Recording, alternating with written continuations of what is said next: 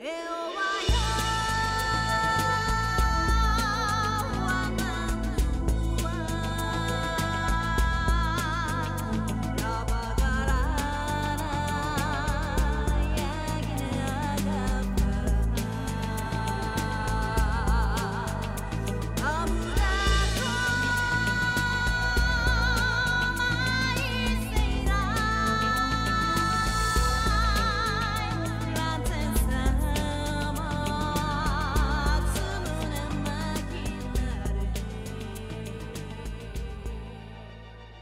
Hei ja tervetuloa jälleen kerran takapelkyn pariin tähän podcastiin, jossa olemme tätä backlogia videopelien puolelta jo pisemmän aikaa työstäneet eteenpäin ja samalla linjalla jatkamme hamaan tulevaisuuteen asti.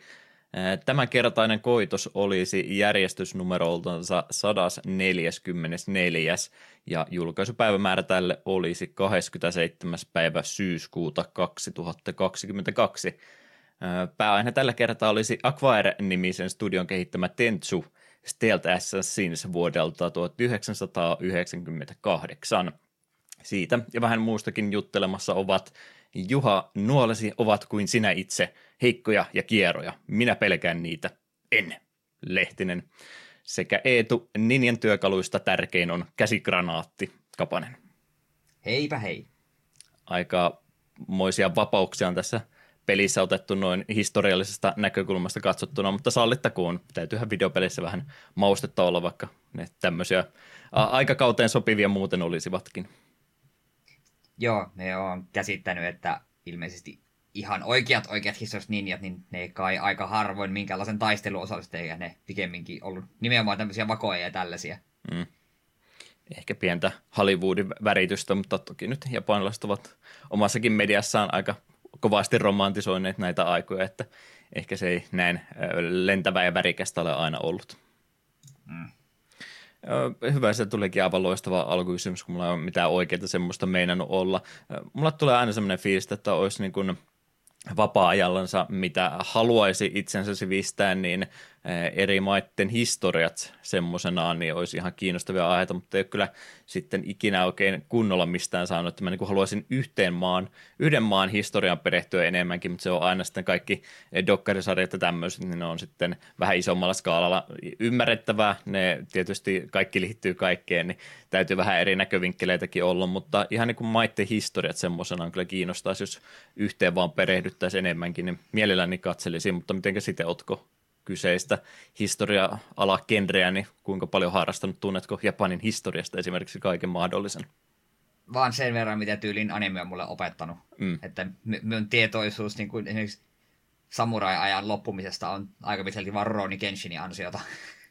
Joo, kyllä sielläkin on niin monta eri aikakautta, että ne on kaikki minulla mennyt vähintäänkin sekaisin. Ja mä nyt tietysti viiapuita ollaan, niin Japanin historia varmastikin kiinnostaisi, mutta ihan kaikkien muidenkin, että jos löytyy jotain hyvää vinkkiä kuuntelijakunnasta, että mitenkä maiden historiasta pääsisi jotain mielellään tietysti videomuotoisena, koska olemme laiskoja lukijoita, niin, niin jos jotenkin tästä näkövinkkelistä tai tällä tavalla toteutettuna löytyy, niin ihan mielellään kyllä katselisikin. Ei se Japania tarvi olla, että kyllä muidenkin maiden historia kiinnostaa kovasti, mutta ei ole vaan sitä ikinä ajatusta pisemmälle päässyt tässä aiheessa.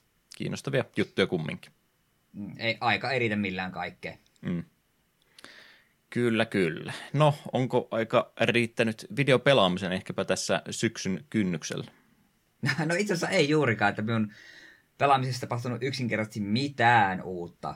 Fisti on edelleen kesken, ja sitten me on tyyliin Triangle Strategy vetänyt ehkä yhden chapterin eteenpäin, että aika, aika vähäistä on tämä edistyminen ollut, ja nekin vähän sinä muut on pelannut, niin on sellaisia, mistä aiemmin puhunut. Castle Crashers meillä oli vaimon lasten kanssa aikoja sitten aloitettu, niin sitä yksiltä jatkettiin. Ilmeisesti ollaan aika loppupuolella ja samoin sitten Cupheadia pelailtu tämän vanhemman lapsen kanssa parin saaren verran eteenpäin, mutta ei yksinkertaisesti mitään uutta, enkä mitään uutta mediakaan ole kuluttanut.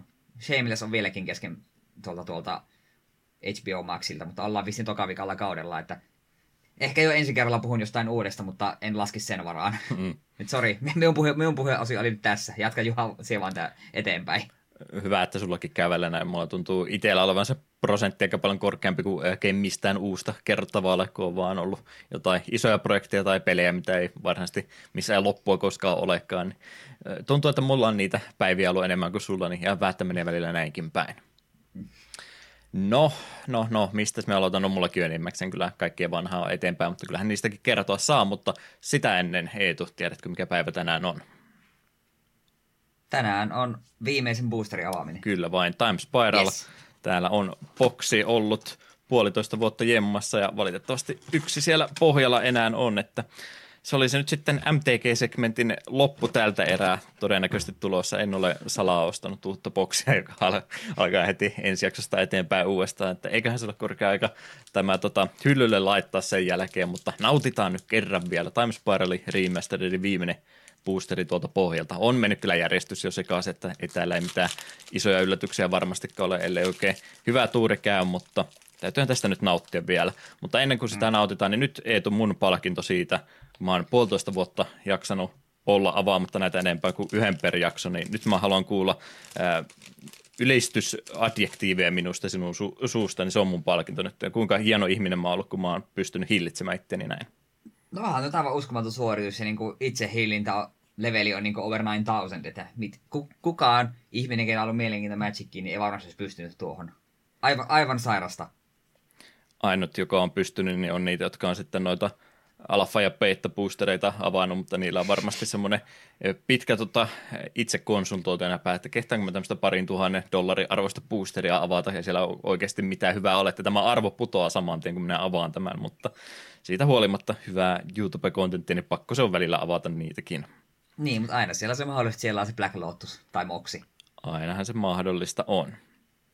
No, viimeistä kertaa Time Spiralia vilkastaan, katsotaanpas mitä täällä perällä on. Mä äsken että onko meillä kolme korttia vain, joten ei ole mitään tupla, tuplarareja tällä kertaa tulossa, mutta viimeistä viedään ja Viimeinen rare-kortti tällä erää olisi nollan manan sininen instanttispelli nimeltänsä Pact of Negation.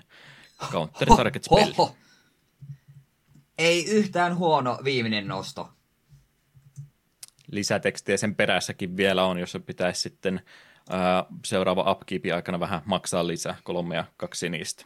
Ja jos en maksa sitä, niin sitten olen hävinnyt pelin. Jep, Pakti on hurja lappu, koska se on nollammalan counter se, sen niin kuin ohi on vaikea vastustajan pelata, koska katsoo, no, manot on täpissä, sillä on yksi kortti kädessä, se voi olla pakti. En tiedä, onko se pakti, se, se, se on, joskus on pakko ottaa se riski. Ja toki tuo että maksa viisi tai häviät, niin on sinällään kallista maksaa viisi mana counterspellistä, mutta sitten on tiettyjä juttuja, millä tuonkin voi niin kuin ohittaa ja muun muassa Angels Grace taitaa sanoa, että et voi hävitä tällä vuorolla, niin jotain ja tämmöisiä muita jekkuja on olemassa. Aivan törkeän hyvä lappu. Itseltäkin yksi kappale löytyy ja en nyt ulkoa muista, että missähän hinnat pyöriä, mutta kyllä se useamman euron lappu vielä varmaan nykyäänkin on, eli jopa mm. kympinkin. On se reprintattu nykyään jo useamman kerran, mutta se on vaan niin käsittämättömän haluttu lappu, niin kyllä sille kysyntää pitäisi olla. Manat kumminkin seuraavassa upkeepissä avautuu, niin periaatteessa riskiä ole, kun ei vaan tyhmä ole, niin pystyy tuon maksamaan kielleen niin vastustaja jotenkin sinun manojasi pääse rikkomaan siinä välissä, mutta aika harva varmaan se ympärille pelaa. Kyllä, ja etenkin kun niin niin helppoa on vastustajan katsoa, että hei, siellä on manat täpissä, nyt mulla on mahdollisuus tehdä jotain isoa, sitten yrittää itse kästetä sen jonkun kymmenen manaspelliä ja siellä vaan sitten backtaat sen pois, niin kyllä se on ollut sen arvosta, vaikka myöhemmin maksatkin sitä viisi manaa. Ja no ainakin Card Kingdomissa tällä hetkellä näyttää olevan Times Para Remasteredin Pact of Negationi 13 dollaria 99 senttiä. Jipi. Ei se mikään ilmanen, ilmanen lappu ole. Tosi hyvä viimeinen nosto. Ei niin kuin mikä satojen dollareiden lappu, mutta äärimmäisen hyvä lappu. Muilla väreillä oli ymmärtääkseni myös Pacti-spellit olemassa, mutta ei tainnut olla yhtä käteviä ne. Öö, hetkinen, onko se Slaughter Pact vai mikä se on tämä musta, mikä on vaan Destroy Target Creature, joka on myös aika kova, koska on manan poisto. Vihreällä, mikäköhän se oli? Olikohan se, että pistä Kretuvan kädestä pöytään? Summon, Summoner's Pact Ja valkosta ja punaista mie en muista. Niin mä sanoisin, että valkoinen on varmaan jotain lifein saantia, eli paskaa suoraan sanoen, ja punaista se on todennäköisesti jotain typerää. Kyllä, kyllä. Jos et muista, niin ei ne ole se arvoisia siis. Joo, ja se aika, tuo on just semmonen tätä back-sykli, että jotkut jopa unohtaa, että se on edes sykli, koska muistetaan vaan tyylin kaksi, kaksi tai kolme niistä. Eli just tää vihreä, musta ja sininen. Aa, ja tämä vihreä ihan loppujen lopuksi paska. Et, eti pakasta vihreä kretu, paljasta se ja pistä käteen, se ei edes pöytää. Ja sitten neljä manaa upkeepissa maksat tai häviät. No joo, on sen olla manan niin kretu etsintää, mutta se ei tule edes suoraan pöytään, vaan se menee... Äh. Jep, jep. Tosiaan se oli viimeinen rare, viimeinen boosteri, minkä säästin, niin oli enkeli enkelikuviolla muutenkin ja sen pohjalta näköjään meidän viimeinen tai varpattu korttikin oli enkeli, ei ilmeisesti minkään arvoinen, mutta Restoration Angel oli täällä vanhalla karttifreimillä, niin se sopii teemaan ihan mainiosti. Joo, Restoration Angel on ihan näppärä lappu. Eikö se ole, yritän ulkoa muistaa, onko se neljän manan kolme kolme lenturi tulee pöytään, niin flickeroi kretu, eli exala kretu ja palata pöytään. Joo, kunhan se on epäenkeli. Jep. Aika lähellä ainakin. En rupea yksityiskohtia korjaamaan, mutta kutakuinkin noin toimii. Joo, se tuli alun perin ekassa Innistrad-setissä ja sen kanssa oli ihan hassuja kompoja. Ylipäätään tuo flicker-efekti, eli exaale ja palauta pöytään. Se alkuun kuulostaa tosi typerältä, että eihän tuo siis tee mitään, mutta koska flickeröidessä enchantmentit tippuu pois öö, ja entästä battlefield-efekti tulee uudelleen, niin se on joskus äärimmäisen va- vahva efekti. Ja niitä on monia, monia lappuja, mikä sitä tekee, mutta Restoration Angel oli silloin aikoinaan. Ehkä. Niin, niin hmm. ensimmäisenä oikeasti hyviä. Ja niin ja se oli Flashi. Ah, sehän teki sitä helvetisti paljon paremman kortin vielä kuin minä muistin. Ja kolmen lenturi. Se on oikeasti tosi hyvä lappu. Mainio viimeinen boosteri, ei voi kun kehua. Kyllä, kyllä. Ehkä olen tylsä länsimaalainen tota, Kristin usko median kasvattama, mutta tykkään fantasiasarjoissa enkeleiden käyttämisestä muutenkin. En sillä, että enkeleitä ihan semmoisena, miten ne meidän tota, raamutusta löytyy, mutta varsinkin sitten kun enkelit rupeaa vähän oma, oman käden oikeutta jakamaan, niin tykkään kovastikin tästä troopista. Kyllä, kyllä. No se oli sitten tältä kertaa viimeinen. Emme puhu MTGstä enää koskaan tämän jälkeen. Ehkä sitten seuraavan kerran, kun Friday Nightsista saataisiin vähän uusia jaksoja, mutta he oli Loading Ready Ranilla jo ilmoittaneet, että ei tänä vuonna ainakaan vielä jatku, että katsotaan ensi vuotta sitten. Mutta eiköhänkin rupea sitten vielä lisää tekemään. Se oli se joku toinenkin sarja, mitä sä silloin aikana linkkasit Snow jotain studiosin, se yksi, yksi sarja, mikä oli enemmän keittiöpöydän ympärillä pelaamista, mutta siitä ei ilmeisesti koskaan jatkoa tullut, vaikka ne ko- kovasti lupaili, että lisää kausia tulossa, mutta yhteen taisi jäädä. En edes muista, mistä puhut. Mm, pystyisinkö mä jopa googlettamaan tästä kesken nauhoituksen, mutta oli, on jotain enemmänkin tämmöisiä sarjanmuotoisia tarinapohjaisia MTG-sarjoja ollut, mutta ei vaan mennä kaikkia millään muista. No mä koitan se jossain kohtaa kaivella esiin. Eikö hetkinen, jo, hämärästi muista jonkun, mitä tuli pari jaksoa. E, ei se Friday Nightsin tasolla ollut ei. tasolle yltänyt, mutta siis semmoinen ihan, ihan kiva ja ihan, muutama varsin toimiva läppä siinä oli. Snow Storiesin oli tuo kanavan nimi ja soittolistan, kun tuolta saisin auki, niin Manaskryd oli tämän Joo, Manaskryd, joo joo, kyllä kyllä, hämärästi muistan. Eli meidän täytyy omaa tehdä. Etä MTG-sarja pelkkiä webcamien varassa ja toinen edes pelaa MTGtä oikeasti avaavan boostereita. kyllä, kyllä. Ehkä vähän rajoittaa tätä me äh, tota, juonen kirjoituksia, mutta eiköhän me keksitä. Mm. Jeps, jeps. Toi oma pelailu siinä tapauksessa käydään läpi. Persona 5 Royal jatkuu iloisesti eteenpäin. Maistuu, maistuu, maistuu. Vähän vähemmän pelannut nyt viime kahden viikon aikana, mutta eiköhän se tuosta rupea eteenpäin käytymään. Odotan innolla, että mitä siellä Endgameissa sitten jotain uutta rupesi löytymään, mutta parikymmentä tuntia sinne vielä matkaa. Two Point Campusta edelleen pelaan. Lupasin itselleni, että yksi koulu kolmen tähden suorituksena per eh, kaksi viikkoa, ettei tule liian tota, vauhilla sitä pelattua läpi, niin tämmöinen musiikkipohjainen koulu oli tässä viime kerralla ja vähän rupeaa asioita unohtumaankin, kun melkein kaksi viikkoa aikaa, kun heti edellisen jakson jälkeen oli sellainen, että jes, nyt saa pelata taas Two Point Campusta lisää, niin tuli tuo pelattua, mutta se oli ähm, yksi harvoista koulusta, joka pakotti sitten kahta opintolinjaa yhtä aikaa pyörittämään pääpaino tuolla musiikkipuolen opetuksessa ja sitten toinen oli, oli tämmöistä counter culture studiesia, eli kaikista opiskelijasta tuli vähän tämmöistä fonsien näköistä nahkatakkista takatukka JJ-meininki jätkää sinne pyörimättä. Tämä oli vähän tämmöinen taiteellisempi koulu tällä kertaa ja tässä oli haasteena sitten se, että sä et saanut tota, se, joka koulun oli perustanut, niin oli päättänyt, että hei, ne, ne, meidän koulussa ei ole sitten mitään lukukausimaksuja eikä mitään muuta, että sä et muuten täällä sitten saa sitä rahaa ollenkaan.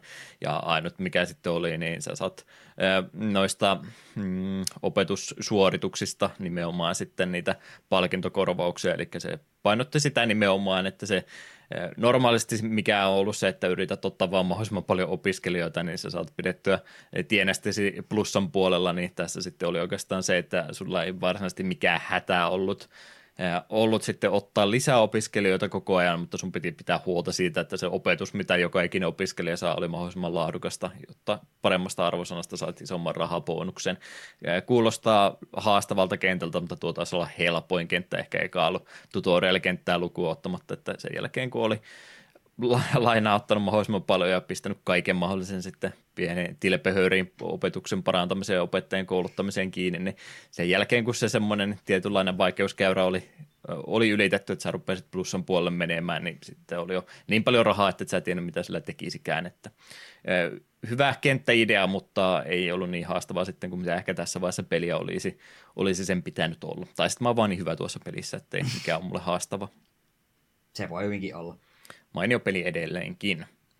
Mutta sitten yksi peli uutta, no olin mä itse asiassa Vovi Klassikkeekin vähän taas pitkästä aikaa pelannut, mutta mä kävin sitä Freshia serveriä, missä kaikki aloittaa alusta asti uudestaan, niin vähän Elvin Forestissa kuestaamassa, mutta kyllä mä jo sen tiedän, että mä, no siis mä voisin ruveta pelaamaan sitä, mutta kun mä tiedän, että se menee sitten kaikki vapaa-aika sen pelaamiseen ja kaikki muu pelaaminen jää niin paljon vähille ja mä jo olen niin paljon aikanaan pelannut Votulkia silloin kauan kauan sitten se, se aika, kun se kahdeksan tuntia päivässä vovia pelaamiseen, niin se oli nimenomaan tuota aikaa, niin ei siellä mitään enää semmoista ole, mistä mä Eh, mitä minä varsinaisesti haluaisin, tietysti joku Valanyyrin tai Shadowmourne craftaaminen olisi tietysti hieno saavutus, mutta mä veikkaan, että ne, jotka tosissaan rupeaa tuota peliä raidaamaan, niin siellä on jo sitten olemassa olevien kaveripiirien keskuudessa jo nämä tämmöiset tärkeimmät aseet ja palkinnot jo jaettu hyvissä ajoin etukäteen, niin ei kannata varmaan niiden perässäkään enää lähteä.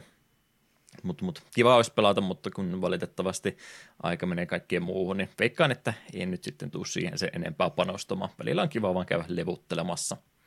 Mutta Minit-niminen peli oli se, mistä mä haluaisin jotain mainita. Oliko Eetu Minittiä pelannut?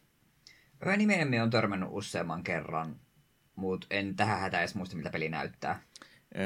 Pelihän näyttää ihan mustavalkoiselta Zeldalta – ja muutenkin Zelda on se, mihinkä sitä kaikkein eniten, eniten kannattaisi lähteä tuota vertaamaan. Eli Minitin idea on se, että kaksi ulotteinen vanha-aikainen 816-pittinen Zelda-peli käytännössä olisi siinä kyseessä, mutta tämän pelin kimmikki, mikä ehkä nimestäkin pikkasen saattaa paljastua, niin pelin päähahmo sitten saa itselleen se kiroutunut miekan ja mikä se kirous onkaan, niin kirous on se, että sun päivä kestää 60 sekuntia. Eli sulla on 60 sekuntia aikaa lähteä talosta ulos, tehdä siinä mahdollisimman paljon asioita. Ja sitten kun aika menee täyteen, niin ei muuta kuin takaisin sinne kotio sen jälkeen. Henki ei ilmeisesti lähde, vaan meneekö taju vaan pois ja herätään taas kotota, että ei tässä mitään näin ikävää sentään tapahdu. Mutta tämä idea kumminkin, että 60 sekkaa on sulla siinä aikaa tehdä ne asiat, mitä sä haluat tehdä. Ja sen jälkeen joutuu vauhtia lähteä hakemaan jälleen kertaan sieltä omasta kodista.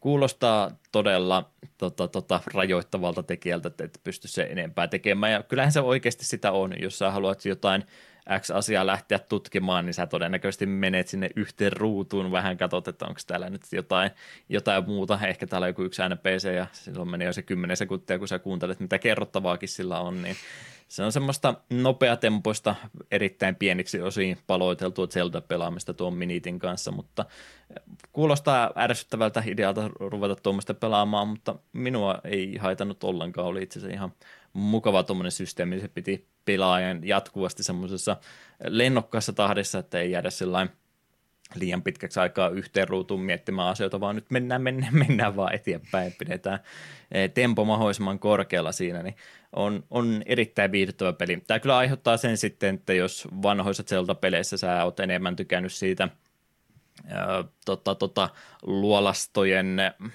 pusleiluista kautta ehkä jostain kumman syystä olet tykännyt vanhojen Zeldojen kompatista niin paljon, että sä sitä haluaisit kovasti, niin tässä oikeastaan siihen puoleen ei, ei hirveästi panosteta. Toki samalla tavalla päähamo heilauttaa miekkaa kuin äh, Linkkikin noissa vanhoissa Zelda-peleissä, mutta ei oikeastaan mitenkään kompat-painotteinen peli ole, vaan jos olet nimenomaan Zeldossa tykännyt niistä salaisuuksien etsimisestä ja tämmöisestä, niin tämä on oikeastaan sitä, sitä pelaamista nimenomaan. Itse pusleilut, mitä tässä on, niin tuo aikarajoite on semmoinen, että se tekee niistä suht suoraviivaisia. Monesti on, että joku sanoo, että voi harmi, kun tuolla on noita viisi rappua terrorisoimassa tätä ympäristöä, että tekisipä joku niille jotakin. No sitten sä käyt viisi rappua vähän miekkaa näyttämässä niille ja menet takaisin ja saat sitten jonkun ää, kriittisen itemin, että sä pääset pelistä jälleen kerran eteenpäin.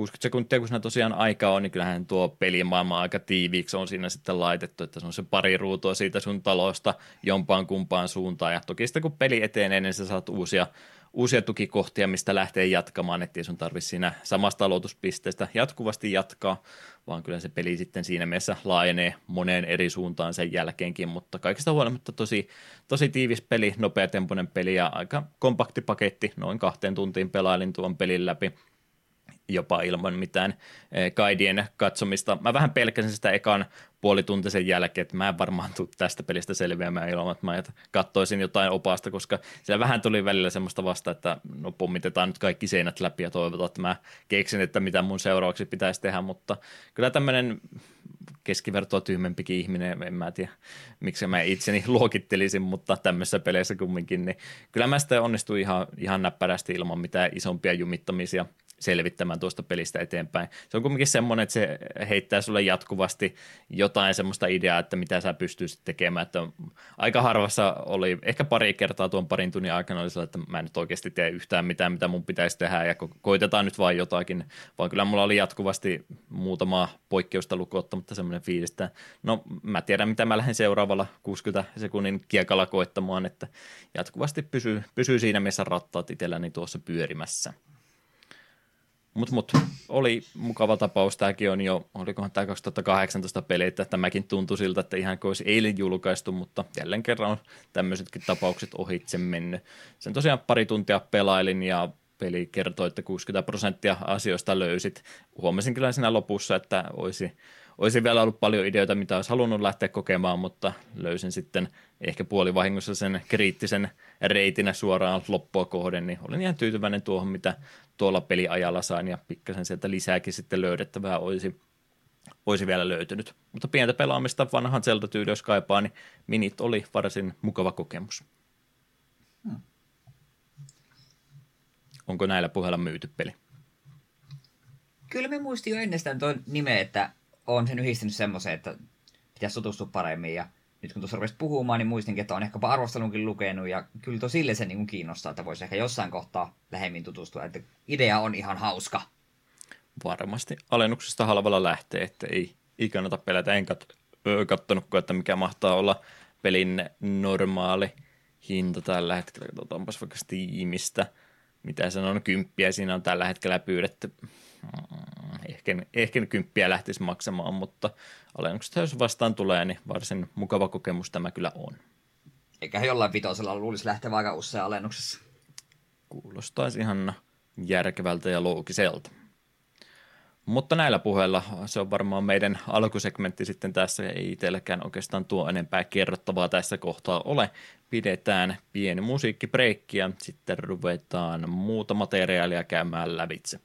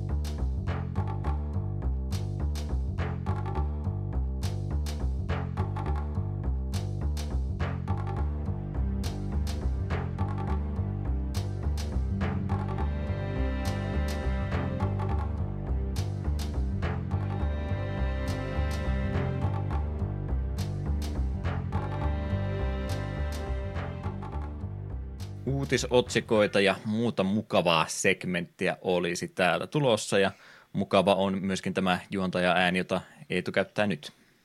Tänä päivänä pelihistoriassa, eli mitä tapahtui ainakin kymmenen vuotta sitten.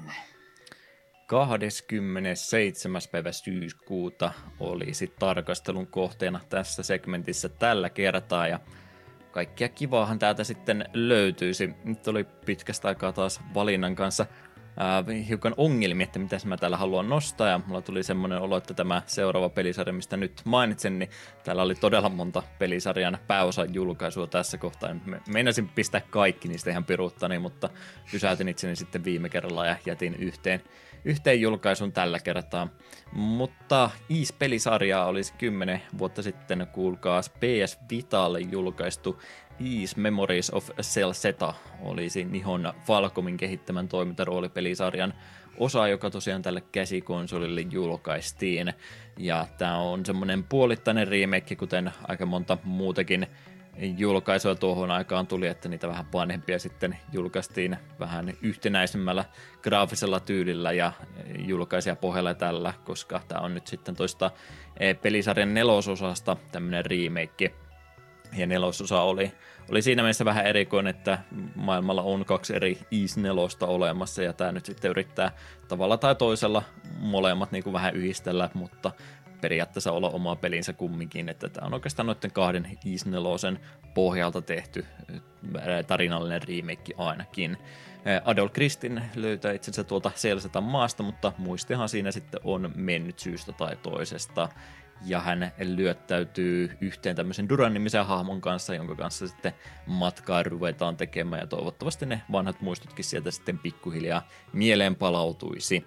Pelaaja ohjaa tässä yhtä hahmoa kerrallansa, ja kaikki muut äh, hahmot siellä perässä on sitten tietokoneohjastamia, mutta halutessa pystyt näiden muidenkin apureittemme kanssa välillä sitten roolia vaihtamatta, ketä ohjastat milläkin hetkellä.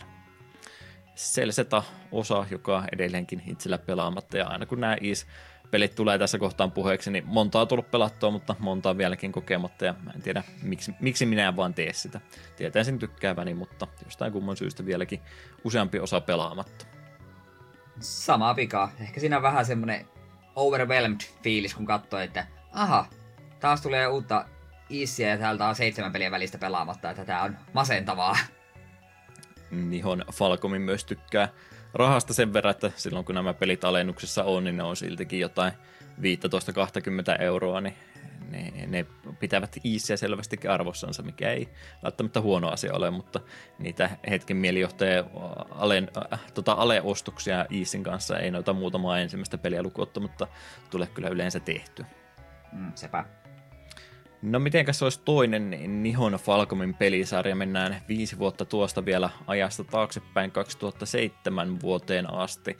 Täältä löytyisi nimittäin äh, Legend of Heroes Trails in the Sky SC ja sen pelin PSP-versiota, joka Japanin suunnalla tänä päivänä julkaistiin. Samainen kehittäjä täällä siis taustalla ja tämä on tänne Trails in the Sky-pelisarjan toinen osa. Tämä oli jo vuotta aikaisemmin 06 julkaistu ensin PClle ja sitten tämä julkaisupäivä oli tuolla pelin PSP-versiolle. Ja englanninkielinen lokalisointihan tässä myös oli, oli pitkään tekeillä, se saatiin vihdoin 2015 ulos.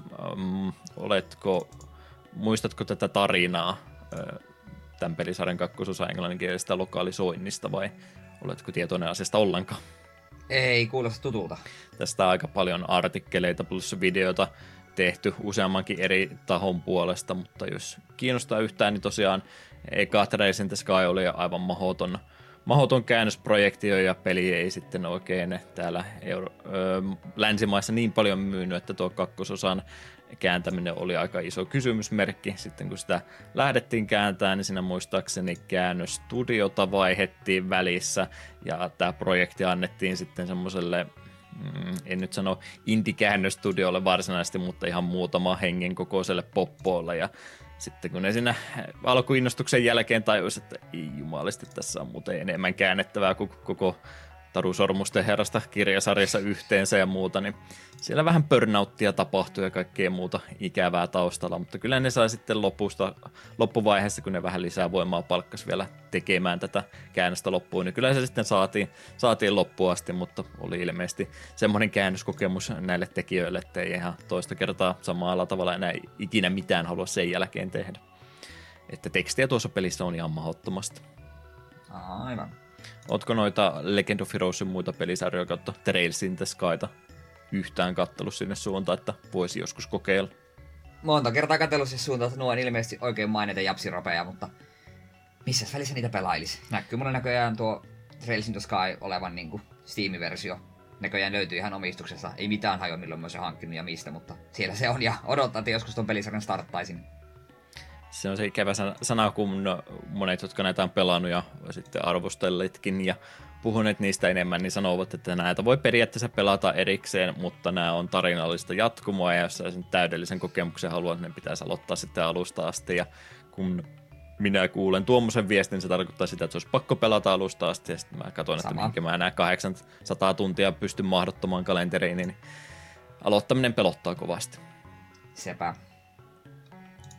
Jeps, jeps.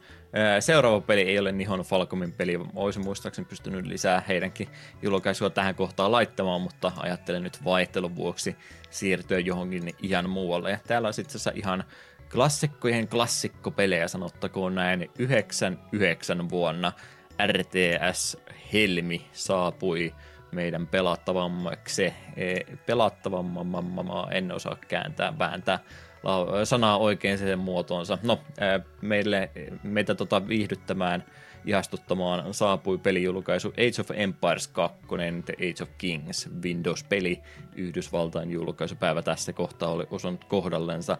E, Ensemble Studios oli tätä RTS tosiaan kehittänyt, ja tässä kakkososassa olisi 13 eri sivilisaatiota pelattavaksi, ja tuon peruskampanjan lisäksi päästään tietysti myöskin netin välityksellä pelaamaan jopa kahdeksan henkilöä yhtä aikaa samalla kartalla. Paljon hyvää kuulut, kun tästä ei ilmeisesti saa mitään pahaa sanoa, että on sen verran tykätty peli.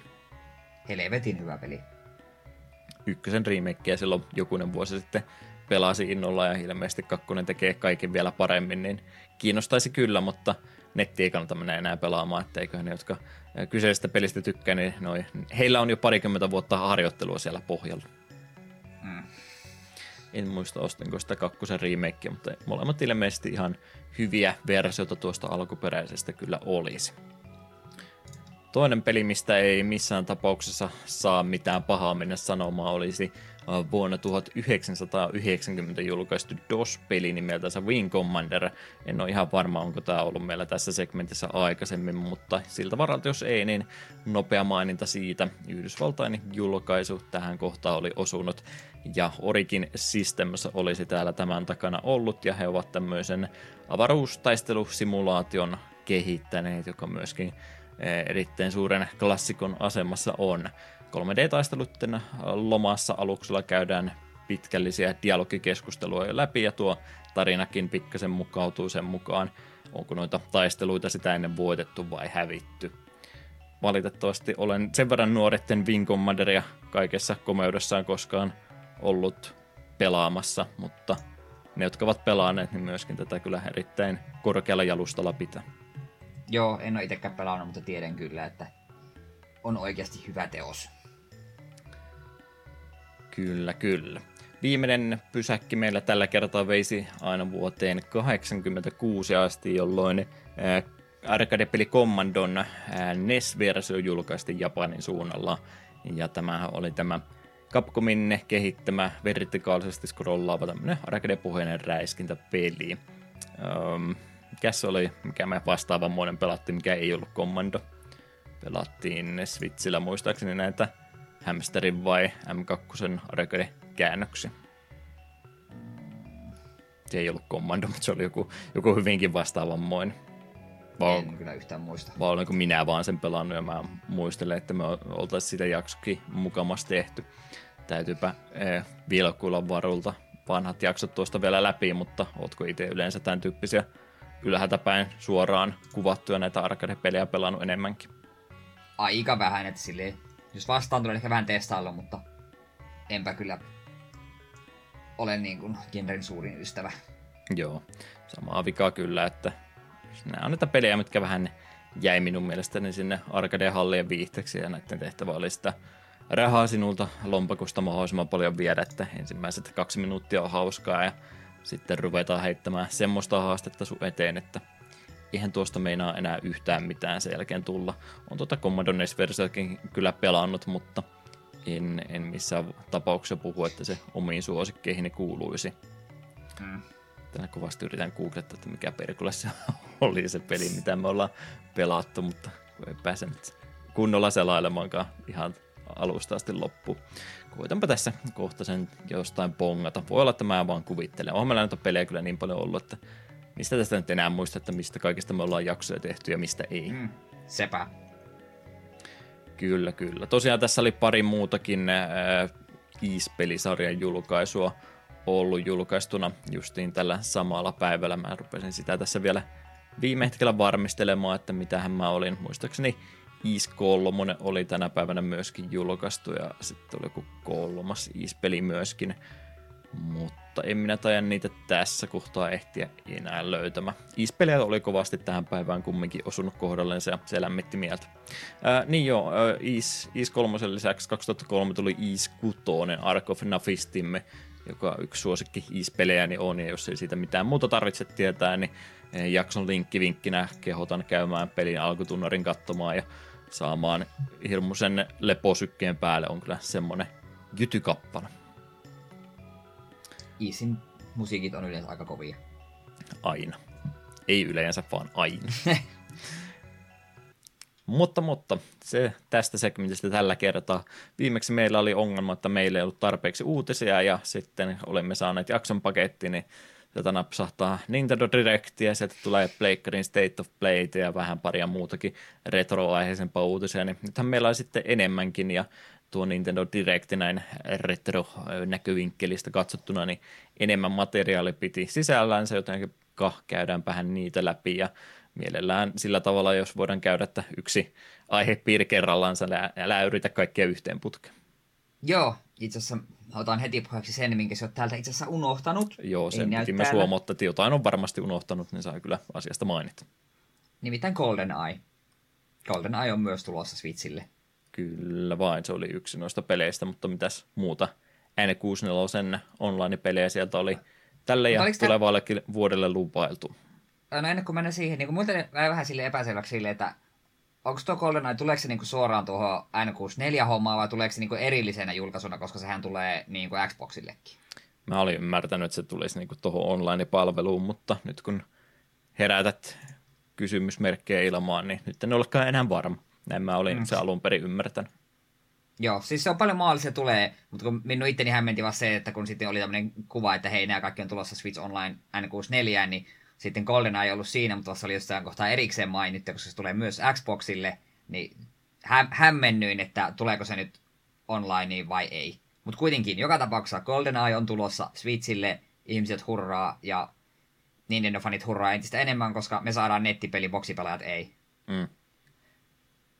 Kai, kai meidän pitää ehkä sitä jaksokin joskus tehdä, se on kai jossain määrin arvostettu FPS sitten heti kun mä N64-ohjaimeni saan. Nyt, nyt se oli tilattu, kiitoksia eräälle hinkkaselle, joka vinkkasi, että nyt saa, mutta ei ole valitettavasti vielä perille asti tullut, että odotan pakettia niin vielä innolla.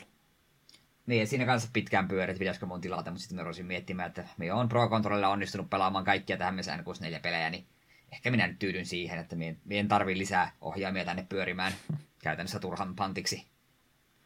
Kyllä, Tosin kyllä. Sit Tosin voi olla, että se ehkä sittenkin kannattanut niitä saman tien neljä tilata, koska Switch Onlineen tosiaan N64 puolelle tuli aikamoinen satsi pelejä lähitulevaisuudessa. Tämän vuoden puolella me saadaan Pilot Wings 64, Mario Party 1 ja 2, ja ensi vuoden puolella saadaan Mario Party 3, Pokemon Stadium, Pokemon Stadium 2, 1080 Snowboarding ja Excite Bike 64.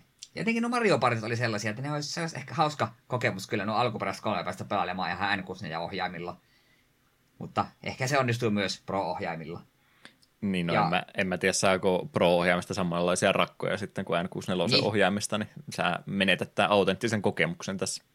Niin, no, mutta niitä samoja minipelejä on jo tuossa, mikä Superstars vai mikä olikaan, tämä uusin Mario Party. Siinähän tuli erikseen varoitus, että hei, hei, hei, älä tattia pyörittele sillä kämmenellä. Mä odotan, että tuolta Saksan Nintendo Storesta saa sitten niitä, niitä, niitä Mario Party-hanskoja, mitä silloin lupailtiin niille, jotka saivat rakkoja ja haluaisivat jotain hyvitystä tästä näin. Tämmöinen vielä, kun saataisiin lisävarusteeksi. Mm. Mut yleisesti ottaen aika kova pakkaus. En, en jaksanut uskoa, että Mario Partia laittaisivat, etenkin kun eiköhän ne mieluummin halua, että ihmiset ostaa ihan tuon uusimman Mario Partin, missä on niin kuin minipelejä kenttiä noista vanhoista. Ja Pokemon Stadiumit oli kanssa se, mutta wow, ho, ho, ho, mitä ihmettä, siistiä. To, tosin nehän jo sanoi, että siihen ei pysty ainakaan tällä hetkellä siirtämään Pokemoneja. Mm. Mutta mie itse sitten nyt olettaisin, että jossain kohtaa tuohon online-palvelun tulee tosiaan se Game Boy. Ja sinne jos tulisi Red ja Blue.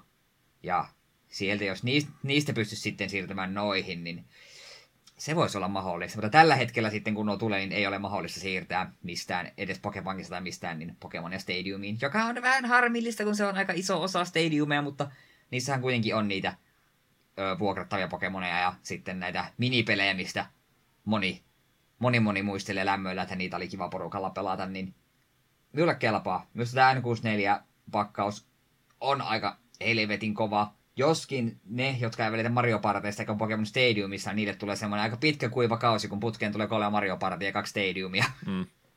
Sepä juurikin, että tämä voi olla hyvinkin, että se on tässä nyt sitten kaikki, mitä on tulossa, että ei kannata tuohon väliin hirveästi mitään muuta odottaa. Mm, minusta on ehkä fiksumpaa, että tuosta tehty joko niin kuin sille, että noiden Mario Partien välissä ja Stadium, Stadium välissä olisi niin kuin muutama muu peli, tai että ne tulisi könttänä, että hei, tässä on Mario Party, tässä on Stadiumit, done. Että ne olisi niin kuin käytännössä yksi update, eikä silleen, että ne, ne tulee tulleen todennäköisesti muutaman kuukauden välein yksi kerrallaan, niin se on vähän, vähän hassu ratkaisu, mutta tämähän tämä Nintendon tyyli, että tekevät jotain oikein, mutta siis samaan aikaan ne tekee sen hyvin väärin. Mm. Ja tietysti sanon, että ei tule mitään muuta siinä välissä, mutta sen verran hidasta tiputtelua jälleen kerran on ollut, että ei kannata nyt sen varaankaan laskea, että siellä jotain isompia ainakaan väliä olisi tulossa. Mm, sepä.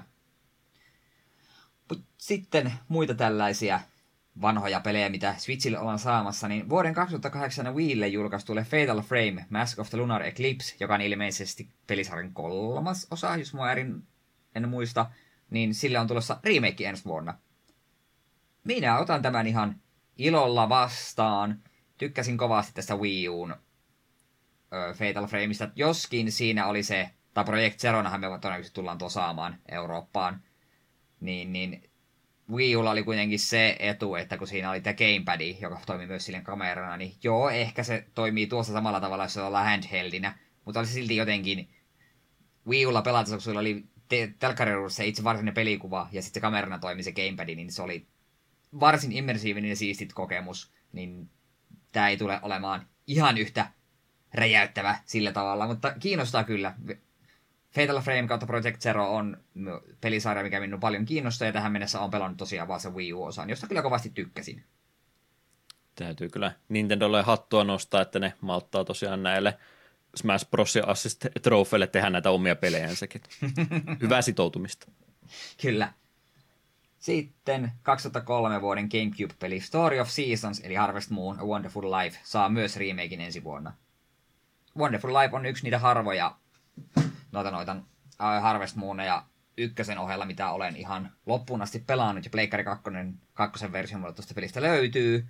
Olen käsittänyt, että Pleikkari 2 versio oli se huonoin versio. Se, ja muistan kyllä se oli aika tahmea ja hidas, ja se myös tuntui pitkältä kuin nälkävuosi ihan peli ylipäätään.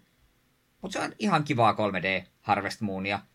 Joskin tästä on monessa paikkaa puhuttu, että se on siinä se hämmentävä teos, että kun yleensä Harvest Moonit loppuu, niin kuin no niin jeesi, oot nämä tietyt vuodet, tietyn määrän vuosia pelannut ja nyt sinulla, sinulla on perhe ja kaikki hyvin, jee, jee, jee, mutta tämä Wonderful Lifehan, siinä aina on niin kuin pidempi käytännössä pätkä niin sanotusti vuosien välissä ja viimeisenä vuonna alat olla jo vähän vanha mies ja elämänkin täytyy joskus päättyä ja se on hyvin hämmentävä tapa lopettaa iloinen kiva Harvest Mooni sillä, että sun hahmos kuolee vanhuuteen. Mm. Sori spoilereista, mutta se oli helvetin hämmentävä hetki, kun se tuli vastaan. En ole vieläkään toipunut siitä. Minä tunnin sen oli peteetyksi. mikä siinä perunamaalle jää, jää matka, niin se on se hienoin tapa täältä maailmasta lähteä pois.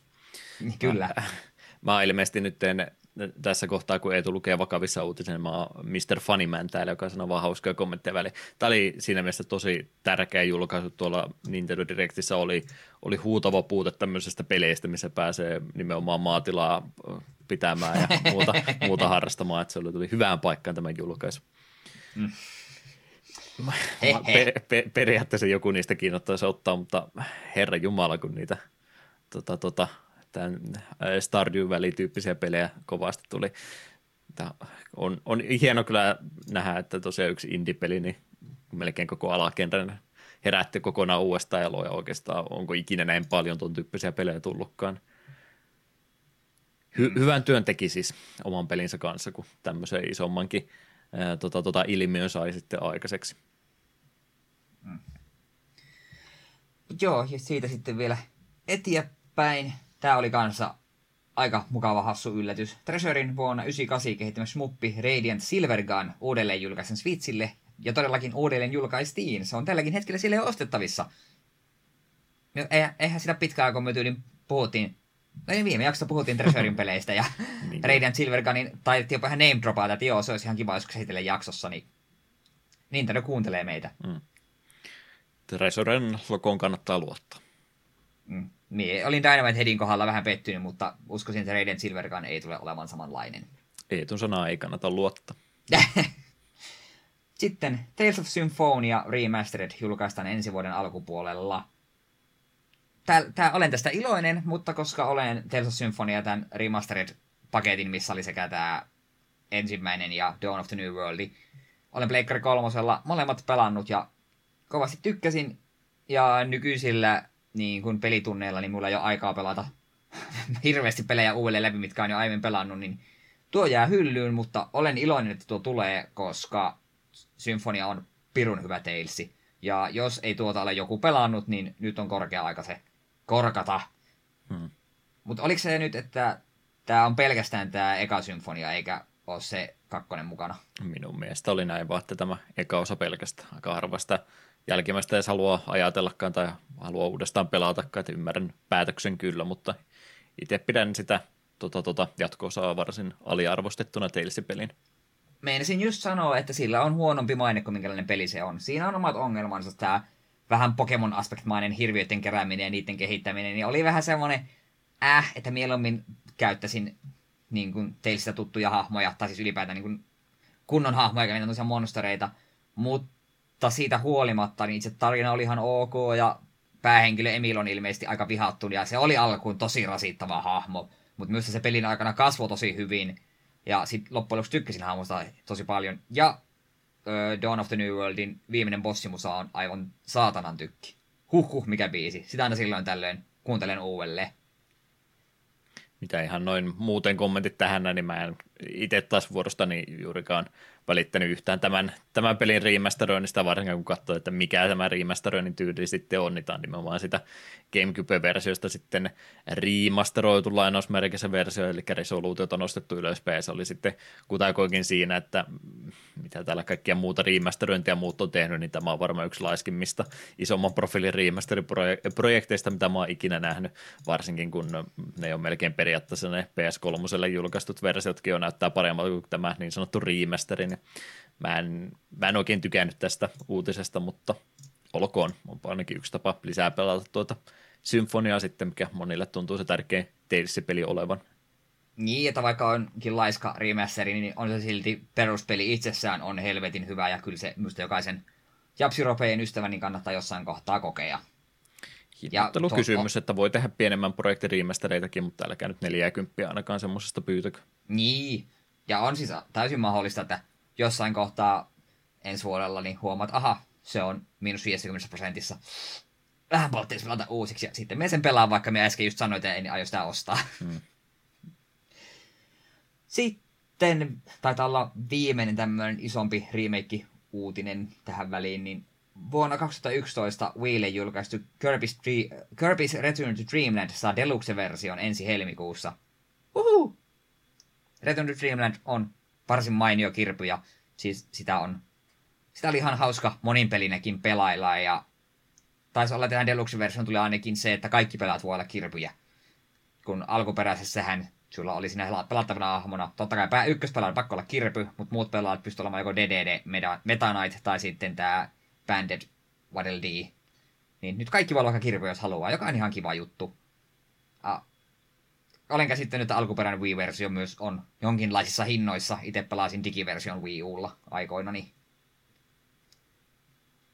Todennäköisesti tuokin jää multa ostamatta ainakaan täyteen hinnan, koska olen aiemmin pelannut. Ja vaikka kirpystä tykkää, niin kyllä se täytyy myöntää, että se 60 kirpystä, etenkin 2D-kirpystä tuon Forgotten Landin jälkeen, niin on vähän silleen, mm, on se vähän suolasta. Itellä on hyvin, hyvin jäänyt kiertämättä. Äh, hyvin tullut kierrettyä kaikki kirpit kaukaa, että pari alkuperäistä vaan tullut pelattua. Ei mulla mitään kirpeä vastaan ole, mutta ei, ei minun tasohyppely hermoja niin paljon koskaan kutkuta, että tekisi mieli enempää pelata. Ymmärrän senkin. Mutta mut joo, siinä oli oikeastaan kaikki retrommat Direktissä tullut ilminneet asiat.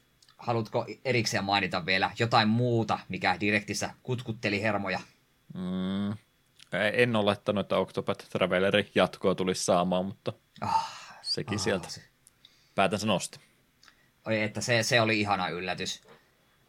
Koska vaikka Octopathissa oli omat ongelmansa etenkin siinä, että se ei onnistunut niitä tarinoita silleen kunnolla omaa yhteen, että se, ne tuntui hyvin irrallisilta kaikki, niin itse pelimekaniikkahan siinä oli todella mainio. Se oli musta yksi niin parhaita vuoropuhelutaistelusysteemejä pitkiin pitkiin aikoihin. Vaikka pomotastelut oli ihan perkuleen pitkiä siinä pelissä, mutta niitä oli kuitenkin kiva pelata. Ja soundtrack oli kanssa huikea, niin mulla on odotukset tulla kakkoselle tosi hyvää. Että etenkin minä odotan niin kuin sitä, että jos niiden tarinapuolen sitoo paremmin yhteen, niin ai ai, meillä on merkkiteos tulossa. Pikmin, sitten Pikmin nelonenkin on oikeasti olemassa. Totta, totta. Samoin Metroid Prime. Metroid Prime on oikeasti edelleen ei olemassa. sitten vielä, tuon Octopath oli kanssa mulla päällimmäisenä mielessä, minkä haluan mainita, että sitä kyllä odot, odottelin oikein innolla, niin toinen tämmönen, mikä oli kiva yllätys, niin no Fire Emblem, totta kai Fire Emblem jatkuu, se nyt on itsestään selvää, mutta jotenkin en osannut vielä odottaa, että tulisi uusi ihan perinteinen Fire Emblemi. Katsoin kyllä sitä esittelyvideota hyvin sille jännitykselle, että no, onko tämä Warriors-tyylinen Fire Emblemi? Näyttäkää nyt sitä kunnon gameplaytä ja huh, se on perinteistä Fire Emblemia. Nice, todellakin kelpaa. Treehouses oli tosi kova peli. Ainut, mikä uudessa Fire Emblemissa haittaa, niin miksi nimi on Fire Emblem Engage? Se on niinku todella huono nimi. Fire Emblemillä pääsääntöisesti on niinku semmoiset varsin iskevät ja hyvät nimet. On Radiant Dawnia ja Awakeningia ja Conquestia on semmoisia niin iskeviä hyviä nimisti Engage. Kuulostaa siltä, että sen pitäisi olla Engage, joka on hyvin, hyvin huono asia. N-kake. Kyllä. Front Missionetten julkaisupäivää vähän tarkennettiin siinä kolmostakin. Varovasti jo kehuttiin, että semmoinenkin saattaisi jossain kohtaa tulla. Kaikki muu internet tietysti hehkuttaa tulevan Breath of the Wildin jatko-osaan perään, Ai mutta niin kaikki jo, muu rummuttaa jo niin tarpeeksi sitä, me varmasti molemmat se hommataan jossain kohtaa, mutta kaikki muut voi kehua sitä, niin me keskitytään näihin vanhoihin julkaisuihin ja kaikkiin muuhun, niin me ei tarvitse siitä puhua. Mm. He nyt vilkasi, nopeasti avasin vielä tämän, missä näkyy kaikki. No joo, Sparks of Hopesista vähän lisää. Näkyy pelikuvaa. Ah, tuo Theaterrytm, Final mm. Fantasy. Mm, joo, joo. Se oli itse asiassa se, minkä itsellä lähtee osto. Joo, se itse asiassa kiinnostaa. Minä en ole aiempia Theaterrythmejä pelannut, mutta olen kyllä käsittänyt, että ne on varsin mainioita musiikkipelejä ja sitten vielä Final Fantasy musiikkia ja tämmöistä, niin kyllähän semmoinen minulle kelpaisi. Sitten vielä nopeasti. No Crisis Coreesta oli kanssa vähän lisää kuvaa. Sitähän me kuitenkin tiedettiin, että se on, ollut, se on tulossa, niin ei sinällään mitään erikoista. Mm, julkaisupäivä vaan paljasti nyt. Mm, Rune Factory 3 Special. Joo, en ole yhtä Rune Factory vielä pelannut, mutta mielestäni jonkun olen Switchille ostanut, sillä se odottaa aikoja parempaa. Öö, otahan. Niin joku Romancing Saga oli kanssa tulossa, se oli kai taas joku remake. En ole niitäkään yhtään ainutta pelannut, mutta hekin on vissiin mm. hyviä pelejä. Siitäkin oli mun mielestä jo aikaisemmin puhetta ollut. Niin no joo, se on kyllä paljon myös mahdollista. Mutta joo, kaiken kaikkiaan minä sanoisin kyllä, että helvetin kova direkti. Mie, mie en missään jos sanotaan olisin pettynyt. Mä olen olin varautunut silleen, että no, jos sieltä joku yksi, kaksi asiaa tulee, mitkä kiinnostaa, niin okei. Mutta kaiken kaikkiaan minä olin oikein oikein mielissäni tämän direktin sisällöstä. Meille kelpaa ne, jotka nimenomaan Potvi kakkosen materiaalilla halusi enemmän nähdä, ne oli enemmän pettyneitä. Muita tämmöisiä oikein uusia, uusia suuria AAA-julkaisuja niiden perään, niin ne oli pettyneitä direktiä, mutta meille kelpaa, kun on vanhoja pelejä uudestaan, nyt me juhlimme. Mm, ja ollaanpa nyt rehellisiä, vaikka Potvia olisi nähdä enemmän, niin se mitä me nähtiin, niin näytti aivan jumalaiselta. Mm. Kyllä se tulee, on se aika, aika pakko hankinta heti, kun se tulee. Ja Tears of the Kingdom on tosi hyvä pelin nimi, vaikka britit ei arvostakaan ehkä tällä hetkellä. Mm. Hyvä ajoitus. Näettekö Kyllä. ne sitä muuten sitä pätkää? Mä muistelin, että ne olisi jotain UK Directissä nimenomaan sen nimen takia vähän jotenkin kikkaillut sen kanssa, että oliko niillä oma lähetys, missä ei sitä nimeä sanottu vai mikä oli homman nimi, mutta... Joo, jotain tällaista mekin on kuullut, että eivät ainakaan pelin nimeä nähneet. Mutta toisaalta, ei mieti, myös olisi tavallaan ollut hyvin sopivaa. Ne olisi ah, kiitos Japani ja Nintendo, te kuuntelitte meitä ja meidän surumetakin, että teitä kun on Zeldon. Hmm. Mutta sitten mennäänpä eteenpäin. Konami ilmoitti julkaisevansa remasteroidut versiot kahdesta ensimmäistä Suikoden pelistä. Päivitettyjä, julka- päivitettyjä julkaisut... Ah. Mä en saanut kirjoittaa. Yritän niin. lausua niin. jotenkin paremmin. Päivitetyt julkaisut saavat nimen Suikoden 1 ja 2 HD Remaster Gate Rune and Dunan Unification Wars. Pelit julkaistaan ensi vuoden puolella edellisen sukupolven PS- ja Xbox-alustoille, Nintendo Switchille ja PClle. Eikös me vastustyyli suikoreneissakin puhuttu?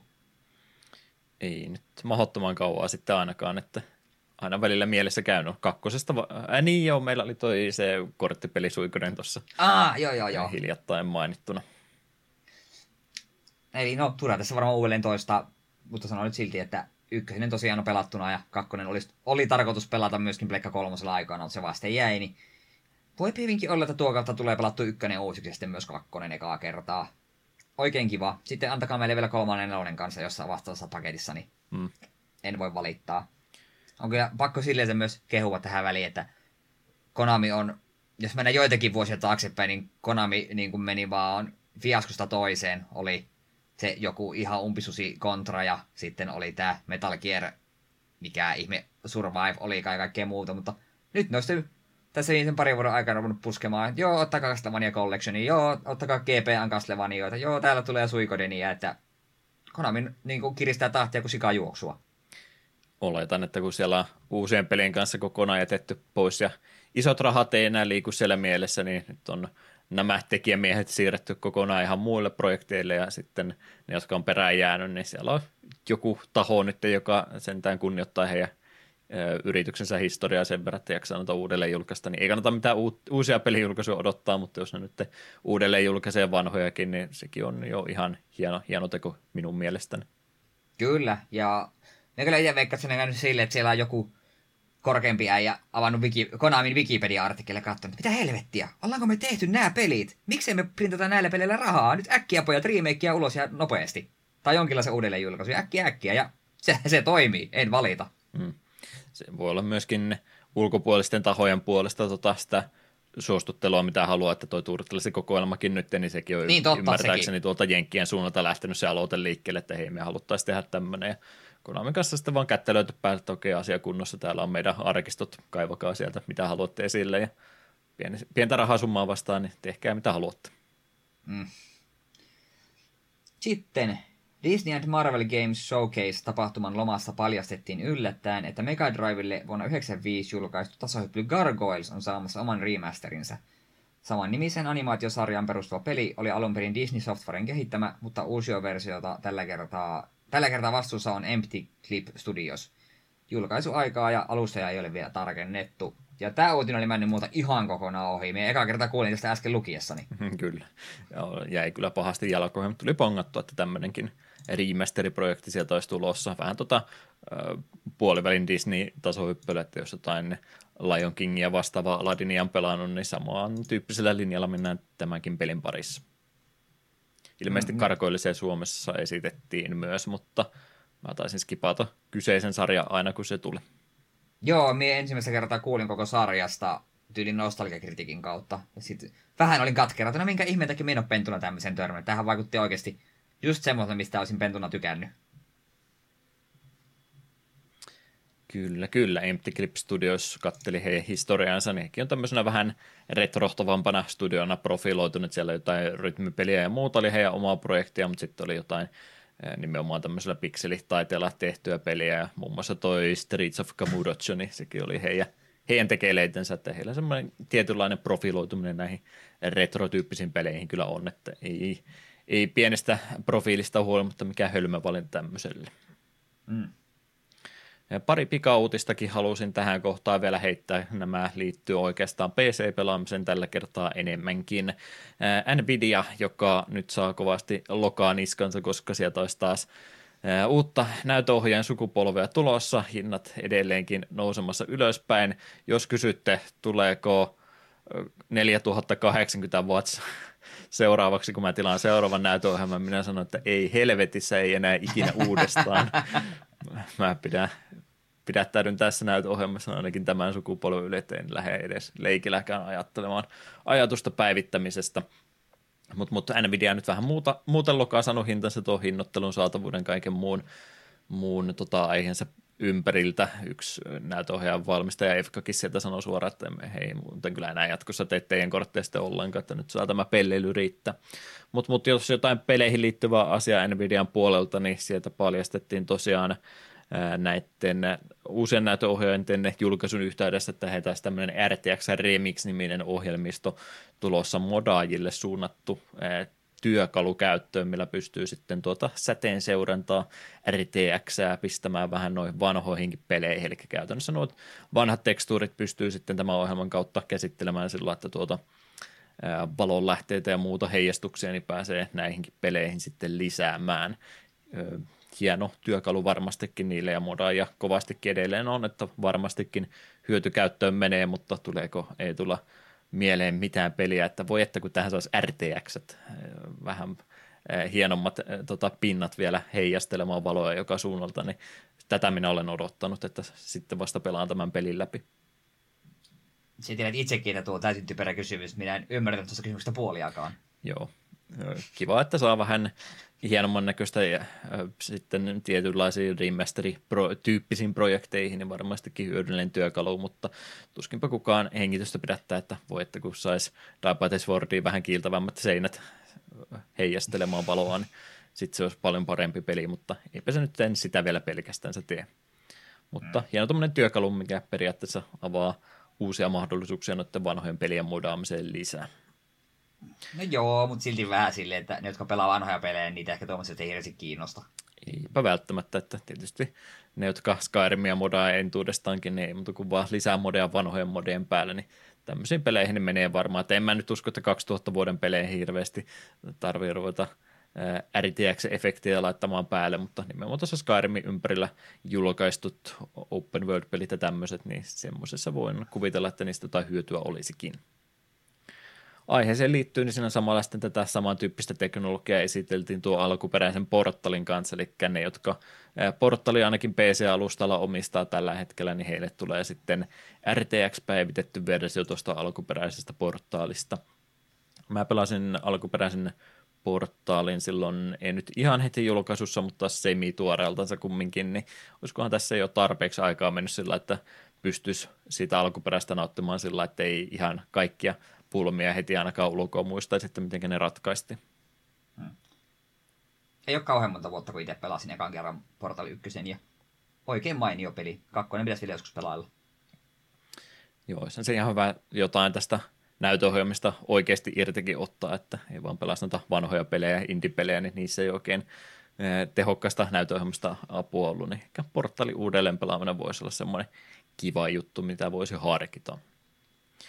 Ja edelleen samalla linjalla vielä PC-puolen pelaamisessa mentiin Nvidiasta RTX ja RTXstä Valven peleihin ja Valven peleistä vielä Half-Life 2. Half-Life 2 on nyt saanut oman VR-modinsa, eli tuo koko peli olisi nyt tosiaan VR-lasien kanssa sitten kunnon tuen kanssa pelattavissa. Beta-vaiheessa tuo modi on vielä virallisesti, eli pientä pukisuutta vielä havaittavissa on, mutta ihmiset, jotka tuota pelailevat, kehuivat, että pieniä pieniä tota, viilattavia kohtia lukuottamatta, niin jo mainia kokemus tässä vaiheessa. Ja, oh, mä periaatteessa haluaisin, voisin VRään sijoittaa, mutta tuo, tuo tilakysymys nyt vähän se ongelma.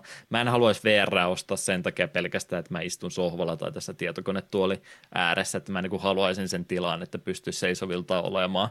Ja nykyinen elinympäristö on vähän semmoinen, että tässä on vähän tilaa, mutta pitäisi melkein paikallaan. Sitten mun pitäisi, pitäisi varmaan pieni pyöreänmuotoinen matto ostaa, ja sitten kun mä huomaan, että mä en ole enää sen maton päällä, niin täällä liiku enempää, että ei viitti jotain tota, taulu-TVtä pudottaa pöytä sen takia, kun mä vähän liian innokkaasti rupean huitamaan ympärille, niin se on oikeastaan se ongelma tässä olohuoneessa, niin missä nauhoitustudio ja pelitavarat muutenkin on, että periaatteessa juuri ja juuri mahtuisi seisovilteenkin olemaan, mutta ei kyllä hirveästi sitten parane siltä paikalta liikkua mihinkään suuntaan. Haluaisin VR vihdoin viimein kokea, mutta en ole vielä, en vielä osannut itselleni argumentoida, että pitäisi hommat.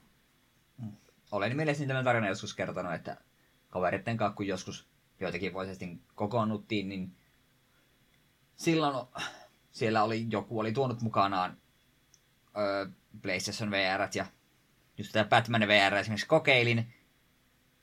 Ja minun mielestä oli ihan hassua heitellä tavaroa, kai katsoa mitä kaikkea tavaraa me voi heittää Alfredia päin, mutta kyllä se itse kokemuksena oli mulle vähän semmoinen, että okei, tämä on ainakin tällä hetkellä, että silloin oli tämmöinen varsin pieni gimmick, jossa mie itse en koe saavan juuri, juurikaan mitään irti. Se on se ensimmäistä pari minuuttia, kun se pyörittelet päätä ja silleen se näet kaiken niin kuin olisit siellä, niin se on sinällään siistiä. Mutta kun minun mielestä sitä on edelleen tosi vaikea ottaa käyttöön muuten kuin noissa FPS-peleissä. FPS-peleissäkin ne, jos on liian nopea temposta, niin ei sitten VR ei oikein taas sovellu siihen.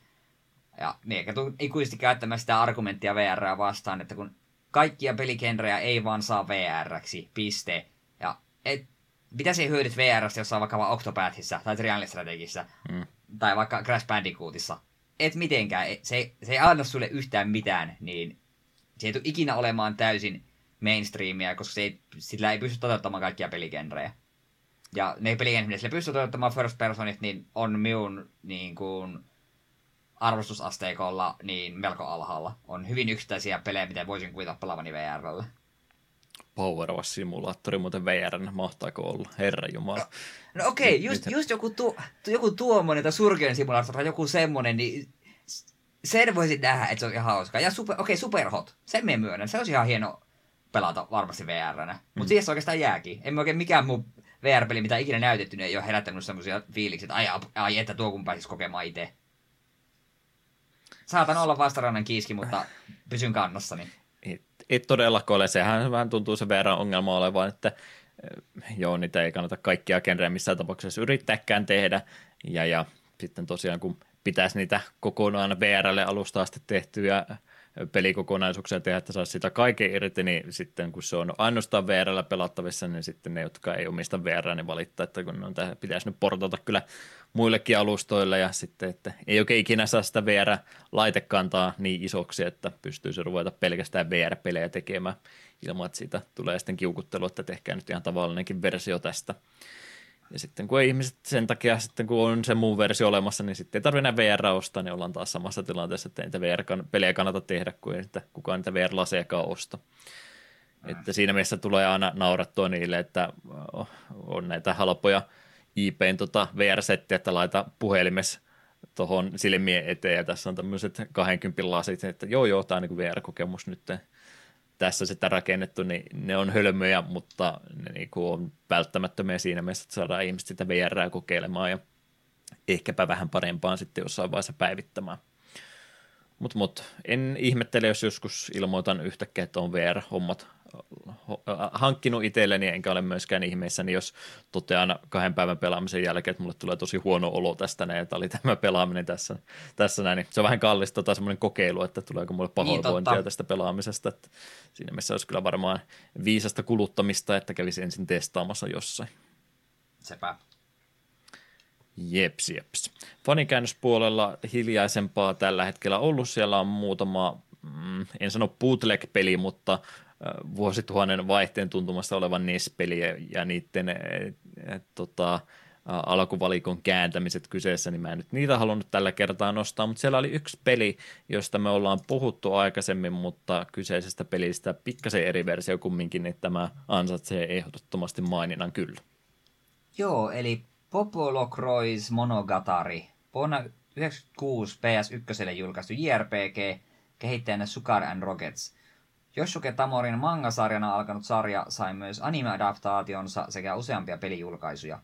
Tässä pelissä prinssi Pietro ottaa mittaa Alamoman otuksista pelastaakseen äitinsä sielun. Isoon käännösprojektiin ottivat osaa Stardust Crusaders käännösryhmä sekä Aishnsha ja Teilmet. Paulu on ollut, mutta mä en osannut näköjään kirjoittaa. Ah. No Joo. nimiä ole silleen tuttu, että tällaista puhuttu.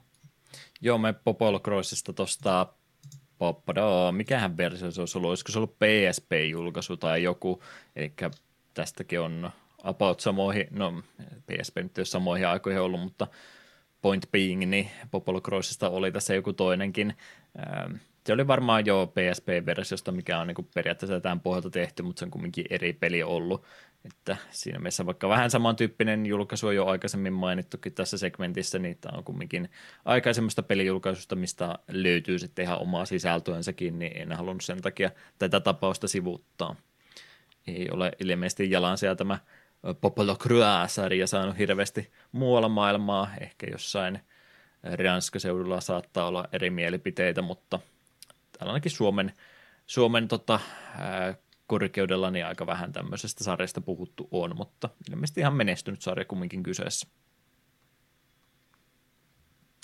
Kyllä, kyllä. Siinä oli oikeastaan fanikäännökset tällä kertaa tosiaan, mitä kehtasi mainita, mutta eipä se mitään. Meillä oli uutisotsikkoa ihan sopivasti tälle kertaa, niin tässä ää, tälle segmentille kertyy minun mielestäni ihan mainiota sisältöä ilman enempiä fanikäännöksiäkin. Mutta näillä puhein, näillä kommentein, niin pienin musiikkibreikin aika ja sitten olisi seuraavaksi aika siirtyä tähän tämän jakson pääosioon. Mm.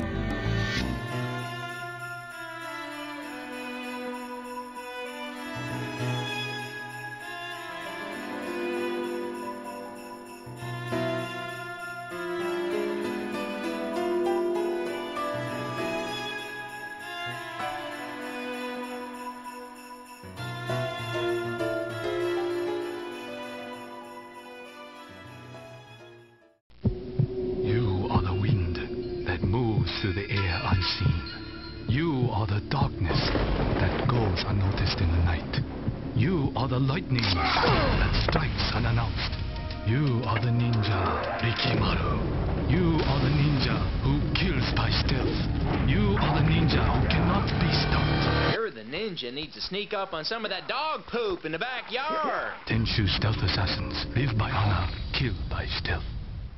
Takapölkyn pelivalinta numero 144 olisi aikanaan valittu semmoiseksi kuin ne Tenchu Stealth Assassins ja minun pelivalintaa tällä kertaa, jos ei siitä, että PS1-peli on valikoitunut, niin osannut vielä jo päätellä, mutta nämähän maistuu aina.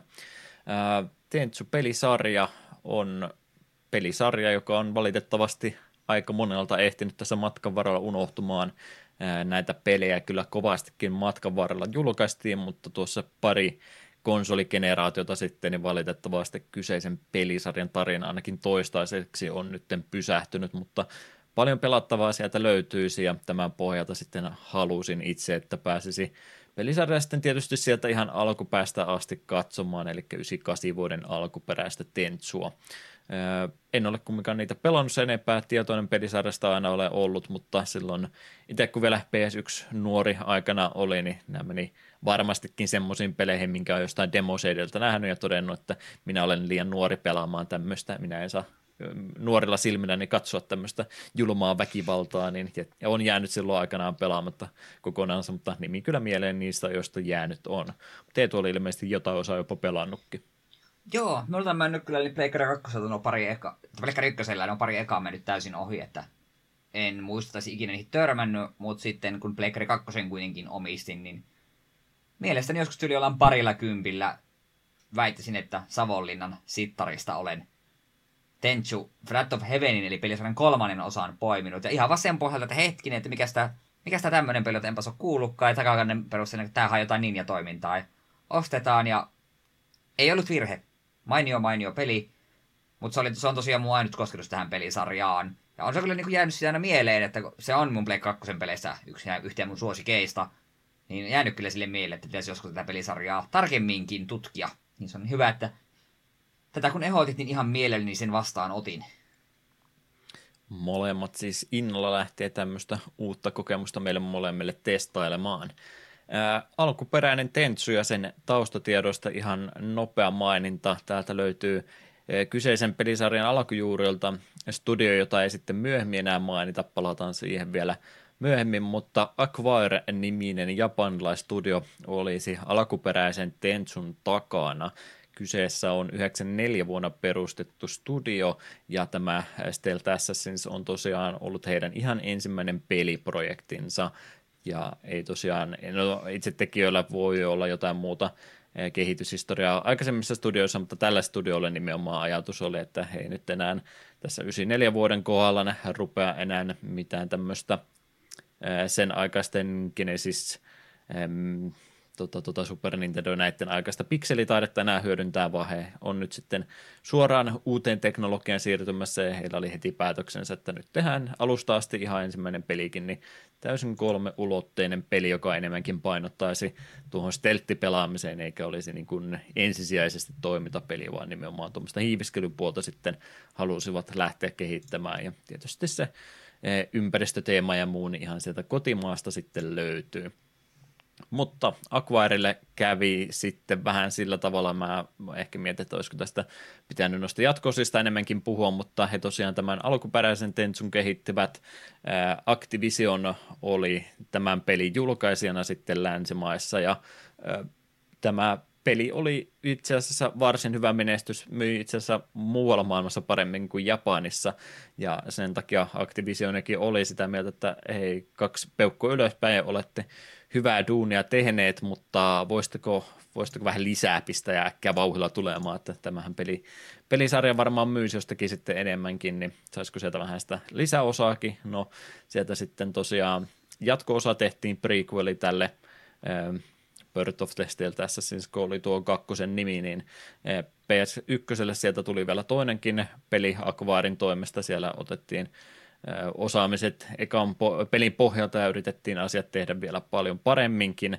Ja, ja sen jälkeen sitten kävikin sillä että Activision minkälaisen sopimuksen olikaan aikanaan tehneet, mutta ilmeisesti näin oli lyöty paperi, että Activision sanoi, että niin me muuten omistetaan Tentsu-pelisarjaa ja nyt me ollaan vähän sitä mieltä, että kiitos, kiitos ja poistukaa takaovesta ulos, me katsotaan joku toinen kehittäjä tähän jatkossa, että me halutaan nyt vähän enemmän kontrollia tästä pelisarjasta, mikä on kyllä ihan pirun ikävä temppu, mutta jos näin on papereihin kirjoitettu, minkä sille voi, mutta ikävä, ikävä temppu kumminkin, että on hyvän pelisarjan laittanut alulle ja ihmiset tykkää ja sitten länsimainen julkaisija toteaa, että no, me haluttaisiin vähän tätä, tätä, tätä Japanin omituisuutta tästä pois, että tämä sopisi meidän länsimaalaisille ostajillemme vähän paremmin, niin me heitetään teidät sivuun ja hommataan joku semmoinen, joka tottelee meitä vähän enemmän. Niin, no hyvä peli sieltä, hyviä pelejä jatkossa saatiin, mutta aika tämmöinen ikävä temppu julkaisija puolta sitten, kun sieltä tämä alkuperäinen kehittäjäporukka puolittain savustettiin oikeastaan ulos.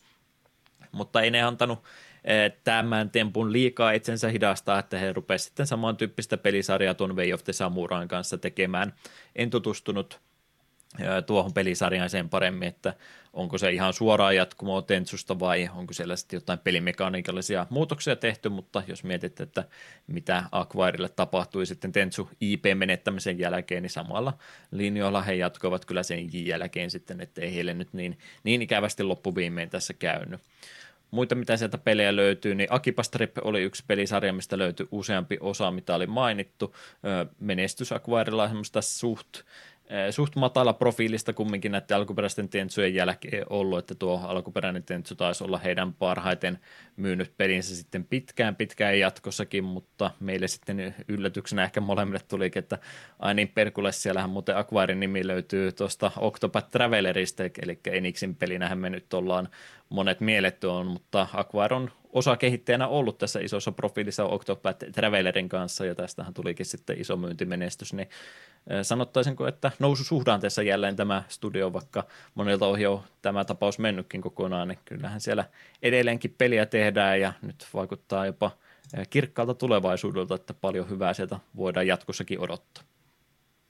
Joo, me tuossa just mitä katoin. Mitäs muuta pelejä on tehnyt? Ja heti ekana että ah, tuo Wave Samurai. Ole, itse asiassa omistin senkin Blake 2. On sen kyllä myynyt pois. Se ei ollut niin hyvä kuin Tenchu. Se, se, mutta siinä oli mielenkiintoinen kyllä tämä tarinasysteemi, että sun päätökset vaikutti tosi radikaalisti siihen, että kenen kanssa liittoudut ja miten tarina etenee. Ja sen pelin useamman kerran läpi pelasin ja joka kerta hommat meni vähän eri tavalla, niin se oli varsin mielenkiintoinen tapaus, kun me Tenchu ei tykkää enemmän. Ja silmät kyllä laajeni päässä, kun Octopathin tulee listalle näkee, että aha, tämmönen, tämmönen peli kanssa heidän listaltaan löytyy, että ei huono. Mutta kiva tosiaan, että ainakin Octopathin kautta niin nykyään meille menee varsin mainiosti. Arvostan. Uutta virtaa sieltä varmastikin kovasti saatu tuon pohjalta. Mutta tosiaan julkaisupuoli tämän pelin kanssa, niin Activision tämä ikuinen peruni oli tosiaan tämä länsimainen julkaisija ää, tällä tota, pelisarjalla ilmeisesti About-alusta loppuun asti. Tällä hetkellä viimeisin pelikehittäjä From Software taitaa omistaa sekä IPn että ihan viimeisimmän Zetaan taisivat myöskin kehittää, mistä ehkä vähän kommenttia myöhemmin, mutta From Software omistaa sitten tänä päivänä kyseisen IPn kokonansa. Uh, ja, ja Sony Music Entertainment oli sitten Japanissa tuo alkuperäinen julkaisija, ei edes Sonyn pelistudiot, vaan Sony Music Entertainment oli omituisesti tässä se virallinen julkaisija, mutta sekin oli yksi semmoinen vaikutus, minkä takia se Tentsu IP saattoi sieltä pois livahtaa, että siellä oli sitä uudelleen organisointia sitten ja eihän missään Sonin pelissä enää tätä musiikkiosastoa sen jälkeen olla käytettykään. Mutta, mutta julkaisu tälle pelille niin Japanin suunnalla helmikuussa 98 ja ei nyt ihan mahdottoman myöhään muuallakaan, että elokuussa Pohjois-Amerikassa samana vuonna ja Eurooppaankin sitten lokakuussa 98 peli saatiin, että saman vuoden sisällä reiluun puolen vuoteen kaikki kaikki kolme territoriota oli julkaistu läpi, niin sekin on jo ihan positiivinen huomata, että näinkin aikaisin sai. Tässä on nimittäin aika isojakin väliaikoja saattanut tiettyjen pelien välillä tapahtua. Niin kuutisen kuukautta on varsin hyvä suoritus. Alustana Pleikkari 1, jee ja genrenä sitten painotteinen kolmannen persoonan toimintapeli oli se meillä kyseessä. No niin, oli se sitten aika mennä ajassa taaksepäin tuonne, mikähän tämä nyt aikakausi olikaan, jotain 1600-lukua ymmärtääkseni on tämä aikakausi, missä Tentsun maailmassa mennään, että oikein vanhoillisessa historiallisessa ympäristössä ja ninjat ja samurait ja nämä voimissansa ovat. En tiedä, niin, että samurait ei yhtä aikaa ollut. Älkää kysykö nyt liikaa yksityiskohtia, mutta vanhaa, vanhaa japanilaista maisemaa olisi meillä pelattavissa. Ei tule mitään tuolla Tentsun maailmassa oikein tapahtu. Joo, pelin tapahtuman sijoittuvat Sengoku-ajan Japaniin ja täällä Ninjat Rikimaru ja Ayame palvelevat tämmöistä Lordi Godhaa ja hänen tytärtään prinsessa Kikua. Sitten parin ensimmäisen tehtävän jälkeen paljastui, että useiden tällaisten häiriöiden takana on sama pimeä ninja Onikage, joka yrittää palauttaa demonisen herransa Mei Ohin takaisin maan päälle. Ja niin sinne sitten käyttä jää Rikimarun kautta Ayamen vastuulle pysäyttää nämä suunnitelmat. Aluksi kuulosti ihan historiapiissiltä sillä ja sitten rupesit puhumaan demoneista ja kaikista muista, niin ehkä jonkinlaisesta vaihtoehtoisesta historiasta meidän täytyy siis tässä puhua, että ei nyt ihan, ihan tota, maankamaralla mennä niin, kuten aikanaan oli, että kyllä tässä vähän väritystä on ehdottomasti käytetty, eikä ehkä ei ihan vähäkään. Mm. Että historiallista tarkkuutta nyt ei kannata sen e- enempää lähteä hakemaan, ehkä nyt tietyssä e, tota, tota, infrastruktuurissa ja kaikessa muussa tyylipuolessa niin sitä saattaa olla, mutta tosiaan endgame-juttuja kumminkin kun mennään, niin kyllä tällä rupeaa sitten tosiaan demoneita ja kaikkea muutakin joukossa olemaan, että ei nyt kannata ihan semmoista, jos historiallista tarkkuutta pelistä lähdette kaipaamaan kovasti, niin valitettavasti tästä nyt ei sitä ihan niin mahdottomasti sitten saa. Mutta, mutta Japani teema kovastikin tässä siis meillä käsillämme on dialogia ja kaikkea muuta käydään läpi, niin ihan noin kysymys, minkä muistaakseni kysyin Ninja 5O-jakson alkukysymyksenä, niin mitenkä japanilainen historiallisempi media, niin oletko seitsemät samurait ja kaikki tämmöiset kattonut, että oletko kuinka tietoinen kyseisestä tota, tota, mediaympäristöstä? Joudun vastaamaan samalla tavalla kuin mitä käytiin jo jakso alussa, että Roni Kenshin pohjalta tiedän jotain. Mm, joo. Eli ju- juurikin samurajan lopusta tiedän jotain. Joo. Vi- viimeisestä samuraista tämmöisestä korkeintansa. Mm. Te yksityiskohdat saattaa kovastikin sieltä puuttua, mutta kyllä tässä on selvästikin semmoista ää, kunnianosoitusta tuonne japanilaiseen elokuvapuoleenkin ottaa, että välivideoita ja muita – kovastikin hyödynnetään kenttien sisälläkin tuossa dialogin pätkää, dramaattisia kamerakulmia ja muuta, niin ainakin itse semmoisen fiiliksen saa, että tässä niin kuin pelin juuret on kovastikin tuolla japanilaisessa elokuvateollisuudessa nimenomaan tämän tyyppisistä elokuvagenreistä, mitä siellä sitten on, että vaikka peli ympäriksi, eh, peliksi lähdetty peliä ehdottomasti tekemään, ei, ei mitään semmoista The Movie-tyyppistä tai peliä tästä lähdetty tekemään, mutta selvästikin huomaa, että on kyllä kumarretaan sinne median suuntaan, mistä paljon sitä inspiraatiota alun perin lähdetty ottamaankin. Ja se tuo sitten mukanansa sen, että kovasti sitä ääninäyteltyäkin hommaa tuossa on. Olettaisin, että Japanin suunnalla on, olisi pitänyt ehdottomasti tarkastaa, mutta varmasti Japanissa on japaniksi äänen näytelty tämä homma, mutta sitten kun lähdettiin lokalisoimaan tätä kyseistä peliä, niin sieltä taisi voinut kuvitella Activisionin suunnalta, että voisiko please saada englanninkielistä ääninäyttelyä, ja sitähän sieltä saatiin. Ja eikö ollutkin aivan mainiota ääninäyttely? No, tämä on Pleikkari ykkösen peli. Sanotaan vaikka näin. Mm ei hirveästi englanninkielisiä ääninäyttelyitä valitettavasti kertoja ääntä lukuotta, mutta äh, kertoja kuulosti muuten tuolta Alucardilta Symphony of the Nightista. Nyt täytyy käydä tarkistamassa, että onko, onko minun käsitykseni väärä, mutta äh, ainut semmoinen kunnon englantia puhuva henkilö on nimenomaan kertoja ja muuten sitten mennään oikein vahvalla Englishillä, kun olla ja voi ja se, on, se tuo pientä camp-henkeä tähän hommaan, mutta jollain omituisella tapaa se sopii tosi hyvin tuohon, että ne puhuu semmoisella rikkinäisellä englannissa. englannilla tässä vai oletko ihan eri mieltä? Enpä oikeastaan. Se, se tavallaan sopii tähän pelin tyyliin. Ja sitten kun siellä on kuitenkin se muutama semmoinen varsin överihahmo, niin kuin oli se jo kakkos- vai kolmas kentissä siellä luolissa tulee se helvetin iso vartijabossi, niin sen verran kyllä, mitenkin nyt sanoisi, äärimmille vedetty hahmo sekin oli niin kuin puhetyyliltään ja ulkomuodoltaan, että ei tämä niin kuin täysin vakavana pelinä kuitenkaan olisi toiminut.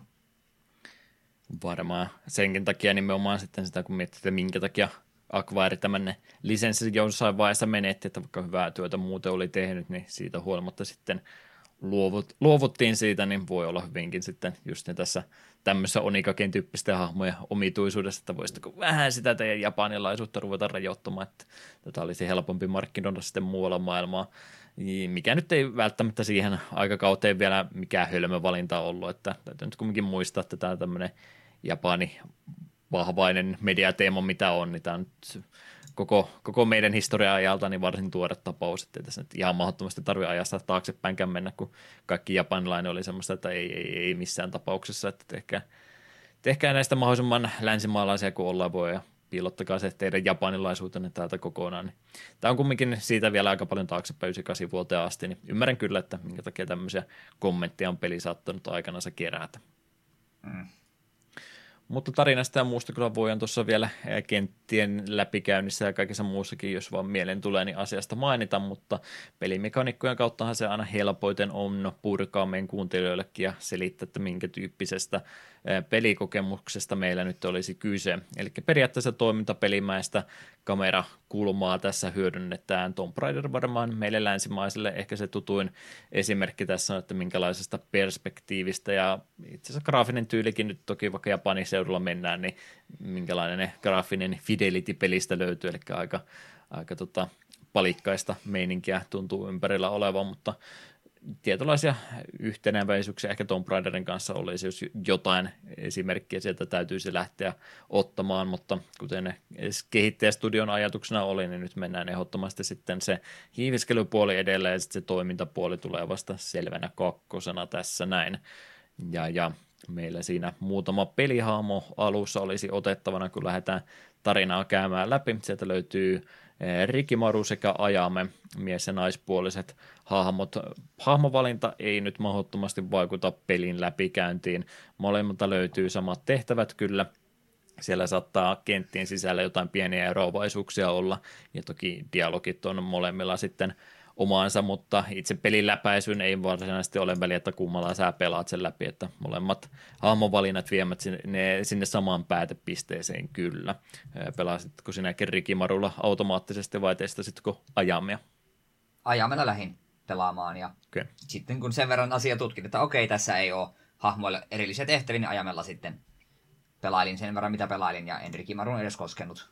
Okei. Okay periaatteessa molemmilla tosiaan suht samanmoinen kokemus on, että Ricky Maru on sitten ehkä enemmän se strength-pohjainen hahmo ja ajamme sitten dexterity-pohjainen, että vähän naishahmo on sitten nopeampi liikkeessänsä, mutta Ricky Maru taitaa tehdä enemmän vahinkoja. Toki molemmilla sitten omat hyökkäysanimaationsa, että tämmöiset pienet erot on, mutta ehkä enemmänkin tämmöinen makukysymys, että kummalla haluaa sitten mieluummin lähteä pelaamaan suht saman kokemuksen kumminkin molemmilla pelihahmoilla tässä sitten saa.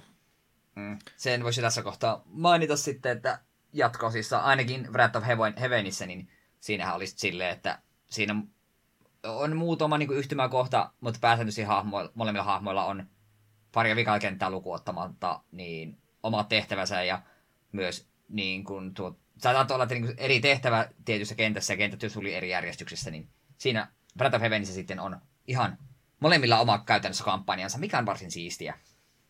ja siinä oli myös Mm. Niin siinä oli vielä myös unlockattava kolmas hahmo. Paljon enemmän sisältöä toki se tuo, jos jokaiselle hahmolle tekisi omaansa, mutta ehkä se sallittakoon pelisarjan ensimmäiseltä osalta, että vielä lähdetään tässä kohtaa vasta ö, koko konseptia ja peli-ideaa luomaan, niin ymmärrän kyllä, että on sitten tässä kohtaa vähän haluttu oikoa eikä tehdä kahta eri kampanjaa. Tietysti CD-levyllä myöskin vähän tuo tilan puolesta sitten, että miten pystyy edes tekemään, mutta mitä tuosta ymmärrän sitten Japanin toisesta julkaisusta, niin ehkä se kenttien määrä tässä nyt se ongelma ei olisi ollut, palataan tuohonkin kyllä vielä. Mutta joo, hahmovalinnan jälkeen lähdetään sitten eteenpäin menemään. Siinä yksi toinenkin valinta halutaan tehdä ennen sitä, mutta halusin ihan tuosta peruspelimekaanikasta sitä ennen puhua. Eli aika paljon stelttiin painottuva kolmannen persoonan toimintapeli meillä kyseessä on, niin nimenomaan hiiviskelyä tämä peli sitten yrittää kovastikin painottaa.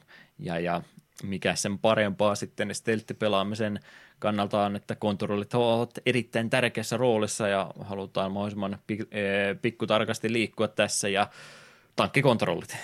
Uh, uh, uh, uh. Mitä tunteita herätti? Koska on re- ressoja aikoina paljon pelannut, niin olin kuin kotona. Niin... Nautit suorastaan menemisestä.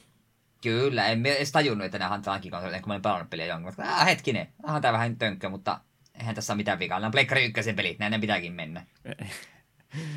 hyväksyttävää kyllä on, mutta kyllä noi tankkikontrollit varmastikin nyt, jos lähtee sitten eh, nykyaikainen pelaaja pelisarja alusta asti eh, testaamaan, niin tässä tulee varmaan dealbreaker numero ykkönen monelle, monelle sitten jo, että tämä on, on suht kankea, kankea meininki, että jos niitä semmoisia nopeita äkkinäisiä liikkeitä haluat tehdä, niin tankkikontrollit ei oikein, oikein tarjoa mahdollisuutta siihen, jos on tarve yhtäkkiä lähteä vaikka pakittamaan, niin sä kyllä periaatteessa pystyt vaikkapa tekemään voltin taaksepäin tai hiiviskelyasentoon itsensä laittaessa niin pyörähdyksen taaksepäin myöskin. Että tämmöisiä optioita tehdä niitä tarkkoja liikkeitä periaatteessa on, mutta kyllä toi semmoisen tietynlaisen asennoitumisen vaatii, että nyt mennään niillä vanhoilla tutuilla tankkikontrolleilla sitten eteenpäin, että eh, kyllä mä kuvittelen, että sitten kun oletettavasti tankkikontrolleista luovuttiin jossain kohtaa, niin kyllä se ehdottomasti parempi, parempi homma on, mutta eh, pieni alkukankeus tässä tulee kyllä ehdottomasti näiden kontrollien kanssa, kun sinuiksi pitäisi niiden kanssa päästä. En mä sano, että nuo tankkikontrollit tästä pelistä ainakaan niin kuin parempaa tekisi kuin mitkään vähän luonnollisemmat kontrollit, sanotaanko näin päin. Mm. Ymmärrän, ymmärrän, mutta koska Pleikkari ykkösen peliä tälleen, niin en osannut edes sitä edes ajatellakaan, että tässä kontrollissa jotain vikaa. Niin. Ehkä tää, jos tämä olisi uudelleen julkaistu uudelle konsolille, niin sitten se olisi ehkä vähän silleen pistänyt silmään enemmän. Ja mulla on semmoinen mieli, että olisikohan kolmonen sitten tosiaan, se taisi olla sitten vähän, vähän sulavammin liikkua, että siinä ei ollut niin tankit. Mutta saattaa olla, että tämä on kanssa aika vaan kullannut muistot. Mm. Joo, lähinnä se, että siis kyllä noihin tankkikontrolleihinkin tämän pelin kanssa sitten oppii, että peli sen ympärille kumminkin rakennettu, että niillä pitää selvitä, niin kyllähän niillä sitten selviääkin, mutta peli sitten tarjoaa kumminkin jonkin verran platformingiakin paikoitelleen, niin siellä saattaa ongelmia tästä aiheutuu ja sitten tosiaan kun on niitä oikein hektisiä tilanteita päällä, että olet vaikka kaksi vihollista yhtä aikaa saanut niiden huomioon itseesi vedettyä, niin se navigointi sitten sieltä turvallisesti eteenpäin tankkikontrollilla niin on valitettavasti vähän haastavahkoa, mutta kyllä näistä selviää ja sinuksen kanssa pääsee, niin kyllä tämäkin onnistuu. Se vaan kun tässä pelissä tosiaan on tämä oma omat stelttinappulansa periaatteessa ympyrä tai R1, jos nyt vielä oikein muistan, niin molemmat toimii, toimii tämmöisenä steltti kriittisenä nappulana, että muuten sä liikut semmoista normaali juoksuvauhtia eteenpäin, mutta esimerkiksi ympyrän pohjaan laittamalla niin menet tämmöiseen ihan kyyryyn hiiviskelytilaan, tai sitten jos sä olet lähellä jotain seinämää, niin sä pystyt menemään vähän ne metalkirimaisesti sitä seinää vasten ja kamerakulmakin vaihtuu sillä, että näet sitten sitä tulevaa käytävää vähän paremmin eteenpäin, niin jotenkin tuntuu ainakin minulla, että milloin se toimii ja milloin ei, varsinkin tämän seinän kanssa, että mihinkä sä pystyt itsesi laittamaan littiäksi seinää vasten itsesi, niin tuntuu, että tämä itse pelkkä painikin oli vähän semmoinen, että siihenkään ei kannattanut ihan liikaa luottaa. Hmm. Huomasitko samanmoisia ongelmia? No joo, välillä siinä, etenkin jos oli useampi useampi vihollinen kimpussa, niin oli kyllä vähän, vähän hankaluuksia, mutta sitten mi, mi itse siihenkin suhtaudun sillä tavalla, että koska tämä on pääsääntöisesti stelttipeli, jos on tarkoitus pysyä steltissä, niin käytännössä jos joudut useamman vihollisen kanssa saman aikaan taisteluun, niin sä jossain kohtaa tehnyt jo virheen. Joo, ei, ei missään tapauksessa toimintapeli ole, että ei, ei kannata itse asiassa semmoiseen tilanteeseen sitten laittaa. Mutta mut, oma tämmöinen dedikoitu stilttinappulansa pelistä tosiaan löytyy, ja sekä ei loppuviimein edes välttämätön ole, että sä pystyt kyllä aika pitkälti ilman sitäkin menee, ja mä en nyt ruvennut tarkistelemaan, mitenkä konepelin alla sitten asiat toimii, että huomaako viholliset sinut paremmin, jos sä samassa kohtaa seisot tai olet kyyryssä. Mä oletan, että se kyyryyn meneminen pikkasen parantaa sitä, että pysyt sitten paremminkin piilossa, mutta kyllä se sitä parempi tapa on nimenomaan liikkua sillä tavalla, että ei – ei pääse missään tapauksessa vihollinen sinua näkemään, mikä toisenaan kyllä vähän haastavaa kyllä on, josta pääsen mahdolliseen dealbreakerin numero kaksi, eli pelin piirtoetäisyyteen. Voi että tämä olisi se, jos tämän saisi korjattua, niin tämä peli olisi heti pari pykälää parempi. Joo, kyllä se välillä oli aika surullista, kun yritit olla niin kiinni, sneaky, sneaky, ja sitten oot silleen, että no kun minä en näe tuonne hemmetin puun taakse, onko se nyt joku vai ei ja sitten vihollisia yhtäkkiä vaan pomppaa esiin, kun oot melkein niiden sylissä, niin se oli kyllä turhauttavaa. Sepä just, että jollain tietyllä vihollisella saattoi olla jopa tuosta tosta niiden asemasta johtuen vähän parempi, parempi paikka jostain näkötornista jousimiesten katsella eteenpäin, niin välillä saattoi olla jopa niin, että sinut on spotattu, mutta minä en oikeasti näe ketään täällä, että mä kyllä katson ympärille, mutta valitettavasti peli ei piirrä tätä kenttää niin paljon eteenpäin, että mä näkisin, että kuka minut on huomannut, niin, niin. Tämä tekee pelissä etenemisen aika, aika tuskalliseksi. Jos haluaisit oikein tosi steltti olla, niin sun pitäisi melkein koko ajan mennä kyyryssä eteenpäin. Välillä sä pääset L1 esimerkiksi ottamaan näkövinkkeli ensimmäisen persoonan, millä sä pystyt pikkasen, ei paljon, mutta pikkasen paremmin näkemään sun eteesi. Ja jos sä joudut sitä joka kolmas askel tekemään, pysähtymään ja vähän tarkastelemaan, että mitä siellä eteenpäin E- edessäpäin oikein tapahtuu, niin ei kukaan jaksa niin tarkkaan ja hitaasti tätä peliä pelata eteenpäin. Niin, niin. Tämä siinä mielessä tämä piirtoetäisyyden ö, heikkous, mataluus on, on niinkin paljon hidastavaa tätä peliä, että tämä niin tekee sitä luonnollisesta stelttipelaamista aika mahdottoman. Ja mitä mä tällä tarkoitan sitä, että et sä niin reagoi oikeastaan koskaan mihinkään, mitä tässä tapahtuu, vaan mulla se meni ainakin siihen, että okei, mä nyt vaan muistan ulkoa, kun mä oon jo tämä kentän tarpeeksi monta kertaa mokannut, nyt mä vaan muistan, missä ne viholliset on, enkä sillä, että mä niin näkisin ne tarpeeksi hyvissä ajoin, niin semmoista tietynlaista yrityserehdyspelaamista ainakin mulla tuli vähän turhan paljon tämän kanssa, että mä en varsinaisesti tehnyt mitään väärin, mutta kun pelin piirtoitäisyys on semmoinen, että mä en tiennyt, että siellä on vaara edessäpäin, niin parempi se on minun vaan muistaa ulkoa sitten seuraavalla yrittämällä, kun ruveta niin hitaasti tätä pelaamaan, että mä pystyisin jokaisen pulman selvittämään ekalla yrittämällä. Joo, täytyy myöntää kyllä, että se oli paikoilleen varsin ärsyttävä ongelma.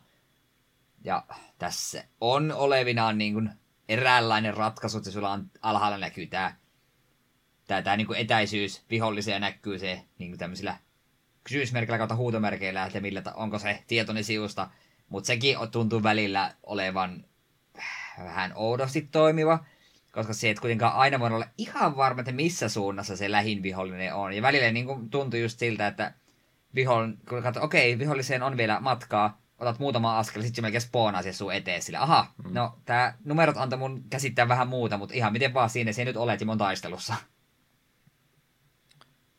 Sepä se se on tota, kentät, mitä tästä pelistä löytyy, niin näissä yleensä on pikkasen sitä liikkumavaraa kyllä, että sun ei tarvi äh, aina ratkaista sitä vaikkapa niitä vartioita tai muuta hengiltä ottamalla, mutta mut ei ole mikään avoimen maailman peli myöskään, muistetaan nyt, että Pelikkari yksi pelistä on kumminkin, kumminkin kyse, että tässä on monessa kentässä äh, semmoista kokeilun varaa kyllä kovastikin, että sun ei tarvitse sitä yhteen samaa ratkaisua. Ei ole yhtä oikeata tapaa näitä kenttiä läpäistä, että sen verran sulle tilaa on annettu, että on vaihtoehtoisia reittejä kyllä monessa kentässä olemassa. Ei kaikissa, jotkut on suoraviivaisempia kuin toiset, mutta isommillaan kentät on kyllä semmoisia, että siellä on vaihtoehtoisia tapoja – lähteä tuota ää, kenttää sitten ratkaisemaan, mutta se, että kun et välttämättä näe tarpeeksi hyvin eteenpäin, niin itsellä ainakin se pelityyli oli, että mä olen sen yhden, yhden tota suunnitelman jo miettinyt ja sitten mä yritän toteuttaa sen suunnitelman mahdollisimman hyvin yrittämällä niin monta kertaa, että se sitten menee vihdoin viimein ennemmin tai myöhemmin lävitse. Joo, ja itse kyllä ainakin huomasin sen jo aika aikaisemmasta, etenkin semmoisissa kentissä, missä on paljon taloja ja tämmöisiä, että jos hommat menee plörinäksi, sulla on useampi tyyppi perässä, niin äkkiä vaan grappling hookilla lähimmälle katolle ja rakennuksen toiselle puolelle. Ja kenties vielä yhden rakennuksen verran grappling hookat itse eteenpäin, niin kyllä ne vihollisuudet kohta unohtaa ja sitten kokeile uutta lähestymistapaa, että aika harvoin yksittäinen virhe kuitenkaan johtaa kuolemaan. Toki sitten, jos oot vaikka ahtaassa luolassa ja jos oot vihollisten ympäröimä, niin siinä ei grappling hookitkaan enää paljon auta. Mm.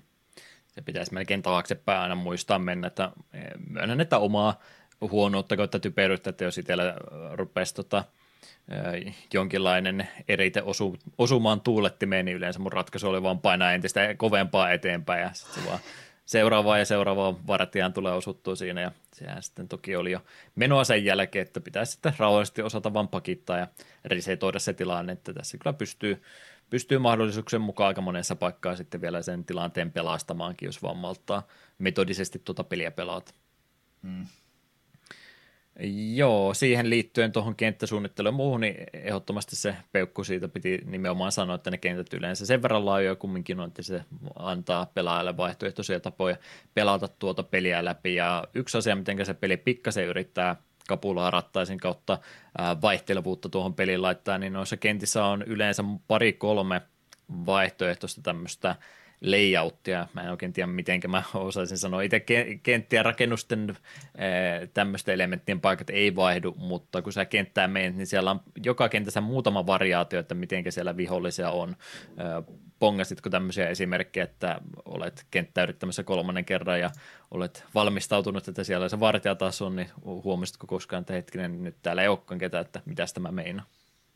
Joo, muutaman kerran mennessä kävi vähän silleen, että homma toimikin ihan eri tavalla, miten piti, että just vihollinen oli toisessa paikassa, missä piti olla, että joku vartija kokonaan, niin sitten sitä jäi niinku pohtimaan, että mitä, mitä se niinku tarkalleen ottaen tapahtui, että olen, klitsasiko peli vai onko tähän tarkoituksellista? Mm. Se on ihan tarkoituksenmukaista, että muutama tämmöinen vaihtoehtoinen tapa, miten tuo peli ripottelee viholliset vartijat tuonne kentän varrelle, niin löytyy kyllä. Ja se on ihan mukava lisäys kyllä tuohon noin, että se pikkasen pitää sua varpaillaan, että ei kannata ihan sokkona luottaa siihen, että mä osaan tämän pelin jo ulkoa, vaan vähän täytyy sitten osata varautua tilanteisiin, minkä ei välttämättä ollutkaan sitten heti valmistautunut. Esimerkiksi heti peli ensimmäisessä kentässä, missä tota, Evil Merchant täytyisi käydä päihittämässä, niin ennen tuota bossihuonetta sinne hiivitään talon katon kautta, kakkoskerroksen kautta, niin edeltävässä huoneessa niin saattaa olla välillä tyhjä, välillä siellä saattaa olla nukkuva vartija tai välillä siellä saattaa kissakin olla kävelemässä, että se, tämmöistä pienistä esimerkistä huomaa, että siellä tosiaan pientä vaihtelevuutta kenttien sisälläkin on, mikä on minun mielestä hyvä lisäys pelille ja ei varmasti liian vaikea implementoidakaan ollut tuo idea. Siitäkin mm. pisteet pelille ehdottomasti. No, Eetu puhui grappling hookista tuossa noin, eli meillä tietynlaista ää, työkalua on olemassa, että päästään näitä kenttiä mieleisellä tavalla tekemään. Tuo grappling hook toki on se tärkein työkalu sulla, no se käsikranaatti on tietysti se kaikkein tärkein työkalu, mutta grappling hook hyvänä kakkosena ehdottomasti niin avaa sulla kovastikin mahdollisuuksia sitten korkeussuunnassa – etsiä vaihtoehtoisia reittejä, niin aika paljon grappling hookin avulla pystyy väistelemään jo pelkästään maalla käveleviä otuksia, ihmisiä, vartioida koiria, mitä siellä ikinä mahtaa ollakaan, niin grappling hook ehdottomasti tärkein työkalu on, mutta sieltä löytyy kaikkea muutakin sitten hyödykettä, mitä voit ottaa noihin kenttien mukaan. Helttiteemihän tietysti tämmöisessä pelissä täytyy olla, että pääsee sitten parantamaan itseensä helttiteemissä muutaman sekunnin tämmöinen aktivaatioaika on, että kesken hektisen taistelun sitä ei parane pistää, koska joku tulee lyömään ja se meni sitten siinä.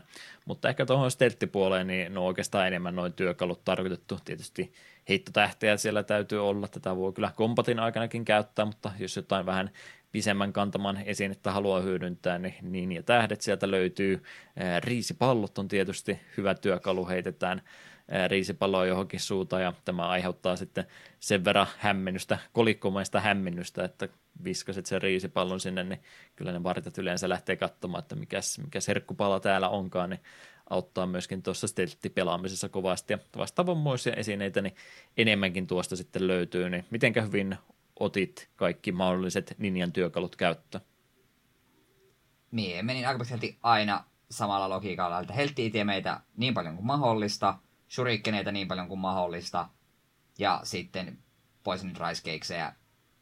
Ja mikä se mun viimeinen yleensä oli? No, savupommeja, joo, niitä me otin. Mutta miinat ja granaatit ja Caltropsit jätin kokonaan pois käyttämättä. Samoin nämä trail markers, millä pystyn merkkaamaan tiesä. Mie en nähnyt mitään syytä, miksi niitä ikinä käyttäisin, koska mulla on kartta koko ajan. Joo, se oli vähän omituinen lisäys. Jos joku latausruutukin kehotti alkupäässä pelejä, että käytän niitä, niin tiedät mistä tulossa, mutta kentät on sen verran pieni, ettei mun todellakaan tarvitse merkata merkata mitään, mihinkä pitäisi mennä. En tiedä, onko pelissä jotain kikka kolmosta, mitä sitä pystyisi hyödyntämään vielä erikseen, mutta erittäin, erittäin tarpeeton oli. Ja sitten nämä tämmöiset erilaiset ansat ja muut, niin ehkä ne auttaa sitten pakenemisessa tai muuten, jos sä oikein kauan jättuu jotta, että mikä vihollisten partiointireitti on, niin ehkäpä siinäkin sitten siitä apua olisi ollut, mutta liikaa vaivaa niistä, että jos ei tämä suoraan peruskompatissa auta minua, niin minä yleensä niitä ota, mutta mutta mä olin tietysti se vanha perinteinen, eihän mä voi näitä esineitä käyttää, jos nämä loppuu kesken, niin minä pelasin vähän Buster Only-maisesti tätä peliä, että mä en, ottanut, mä en ottanut esineitä oikeastaan koskaan. Välillä okay. otin he, helttiparannus eteen ja surikenia mukaan, jos mä tiesin, että okei, nyt mä oon sata varma, että seuraavalla kerralla tämä menee läpi, niin sitten minä nämä otan, mutta varsinkin kun ekaa kertaa lähin kenttä ottaa, niin ei ikinä missään tapauksessa mitään muuta mukaan, koska ymmärsinkö mä oikein, että ne tosiaan kun sä hukkaat ne, niin ne oli sitten siinä, että ne ei palaudu sulle enää sen jälkeen. Mm, niin taisi olla, joo, kyllä. Eli ne, mitä sä otat sinne tehtävälle mukaan, ja jos sä kuolet niiden kanssa, niin ne oli valitettavasti siinä sitten. En muista, pystykö pelissä sitten menemään vanhoja kenttiä pelaamaan uudestaan, että ne olisi siinä sitten palautunut sulle, mutta tämä kannattaa kuitenkin mielessä pitää, että niitä esineitä, niin eh, rajallinen käyttömäärä plus sitten se, että ne ei epäonnistuneen yrityksen jälkeen palaudukaan, niin siinä mielessä mulla, mä olin erittäin varovainen noiden esineiden kanssa, että ei, ei mahdottomasti niitä tehnyt mieli käyttää ja peli on periaatteessa kyllä tehty sillä tavalla, että sä pystyttämällä pääsen pelkän grappling hookin ja katanan kanssa, että sä et kyllä tarvitse niistä mitään, mutta on ne kyllä pirun hyödyllisiä. Sitten jotkut varsinkin bossitaisteluiden aikana on sen verran tehokkaita esineitä, että kyllä se siitä pelistä paljon helpomman saa, kun näitä vaan malttaisi käyttää. Joo, ja etenkin just joku heittotähdellä, se on niin helppoa hankasaaksella vihollista heidät yhden kerran semmosella, se häkeltyy, saatat sen saada houkuteltua pois ja sit voit stealth killata se tälleen, niin ne helpottaa elämää. Kovasti työkaluja kumminkin on, niin kyllä ne käyttöön tarkoitettu on, mutta minä olen jälleen kerran tämmöinen, että ei, ei uskalla käyttää, jos näin loppuu kesken, niin en käytä koskaan. Mm. Mutta mut, joskus tilanne on semmoinen, että vaikka kuinka hyvin hyvin välttelemme vihollisia ja kaikkea muuta, niin se muuten steltistä vielä pois sitä pelipalkitsee sitä stelttipelaamista silläkin, että jos sä vihollisen yllätät selään takaa, niin siitä tulee joku automaattisesti tämmöinen komea animaation kanssa kerrasta henki pois tyyppinen juttu, tai sitten jos se vähän liian kaukaa sitä miekkaasi heilautat, niin aina kun yllätät vihollisen, perusvihollisen, se on henki aina kerrasta pois, että se on tosi tärkeä elementti, miten tuossa, tuossa sitten steltistä palkitaan. Ei pääse ruumita pistämään sitten sivuun, että noi vartijat, jos ne on semmoisella reiteillä, että ne kulkee toistensa päältä välillä, niin siitä saattaa jonkinmoinen hämminki aiheutua toisenaan, mutta tässä ei tosiaan pääse semmoista, ei pääse ruumita mihinkään lokeroihin tunkemaan, että tämä kannattaa toisenaan mielessä pitää. Mutta mut, tosiaan, jos näiden kikkailujen jälkeen, niin kaikki ei onnistu stelttitapoista, niin välillä joudutaan sitten ihan tämmöiseen yksi vastaan yksi duelitilanteeseen, ehkä jopa välillä useampaakin vihollista vastaan, eli ihan perus, perus tota, melee-pohjaista kompattiakin tässä sitten päästään välillä harrastamaan joka tapahtuu neljä painiketta painamalla. Siellä parin lyönnin automaattikompot löytyy ja suuntapainikkeita painamalla, niin pari vaihtoehtoista tapaa sitten tiety, tietynlaista meleelyöntiä sieltä myöskin laittaa ja sitten kun tuonne kameran suuntaan itsensä päin neliötä painaa, niin sieltä myös blokkipainikin löytyy. Ilmeisesti parry, joku tota, peliopas sanoi, että pystyy parryttämäänkin, eli ajoittamaan tuon blokin sillä, että jää vihollinen Eh, helpommin tilaan, että pystyy siihen vainkoa tekemään. Mä en kyllä tota huomannut enkä edes yrittänytkään. Voi olla, en että... todellakaan tiennyt, että on olemassa. Ja mä meni pari ekaa kenttää, että edes huomasin, että tämä blokki on olemassa. Me vaan yritin liikkumalla väissä ja se oli epätoivosta. Joo, mä olin siis ihan junttipelaaja tämän kanssa, että mulla meni eka puoli tuntia pelistä siinä, että mä kuolin ekaan bossiin koko ajan, kun mä vaan neliötä menin rämpyttämään. Mä olin, että miksi tämä, peli, miksi tämä peli on näin vaikea. Mä olin oikein kunnon gaming journalist, joka ei opetellut peliä ollenkaan pelaavaa, meni vaan rämpyttämään neliötä ja toivomaan, että jotain hyvää asioita tapahtuu. Mutta mut, perus ihan muutama lyöntikompoa ja tämmöistä blokkia siitä sitten löytyy, plus noin työkalut, mitä voit bossi taisteluiden tai perusvihollisten kanssakin käyttää, niin niistäkin toisenaan apua saattaa olla. Mutta mitä mieltä Eetu, vanha Dark Souls-pelaaja ja From Softwarekin tentsuja vähän tehnyt on, niin oliko tämä parasta mahdollista, ei nyt ihan Souls-peliä, mutta vähän sinne prototyyppi Souls-peliin suuntaan verraten, niin oliko tämä kovaa, kovaa tota toimintapelaamista? Ei tämä ole toimintapeli. Tämä on stelttipeli, ja kuten aiemmin sanoin, että jos se joudut kompattiin niidenkin useamman vihollisen kanssa, niin se on tehnyt virheen. Sie haluat, aina kun mahdollisesti haluat pysyä piilossa, niin, niin emme tätä niin kuin silleen toiminta tappelupelille missään kohtaa, tai taistelupelille missään kohtaa ajatellut. Se mm. silloin Breath of Heavenin aikoina, kun paljon pelasi, niin siinä se oppi kantapään kautta, että Tenchut on sniikkailua. Näin se on, että kyllä tosiaan ei, ei kannata tuossa kentän aikana muuta kuin niitä tappoja sitten lähtee. Välillä nyt toki varsinkin kun peli opettelee, niin tulee niitä tilanteita, että on, on sitten pakko kopaita tai taistella siinä, niin, mutta ää, peli kumminkin on, on semmoinen tarinavetoinen ja jotain perusluontoisia ajatuksia olla, että täytyyhän siellä niitä bossitaisteluita tai muitakin olla, niin ne on sitten pakko, pakko kumminkin sitäkin puolta sitten harrastaa, niin mä ainakin itse väittäisin, että pelin bossitaistelut oli sitä huonointa antia, mitä pelillä oli tarjota. Joo, koska tuo perustappeleminen on kuitenkin silleen yksinkertaista, ja kun, kuten sanoin, se pääsääntöisesti sun tavoite ei ole, ole joutua perustappeluun, niin sit se on bossien kanssa vähän semmoista nihkeilyä, tai ilmeisesti niin, ja... tuommoisella stealth-tyyppisellä peleillä muutenkin aina se samainen ongelma ollut, oliko se Dishonoredin kanssa vai minkä pelisarjan kanssa? Oli vähän sama juttu, että peli on stealth-pelinä tosi hyvä, mutta sitten kun siellä on pakollisia pomotaisteluita, mitkä pitää hoitaa, niin ne on aina niissä ollut sitä huonointa antia, niin näkee kyllä, että se on se sama periaateongelma ollut täältä ihan alusta asti.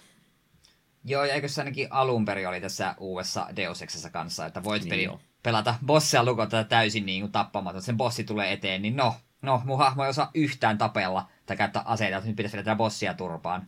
Onpas kivaa. Mm. Joo, tämä oli itse asiassa varmaan se esimerkki, mitä mä mietin, mutta ei, tullut, ei tullutkaan Deus heti mieleen.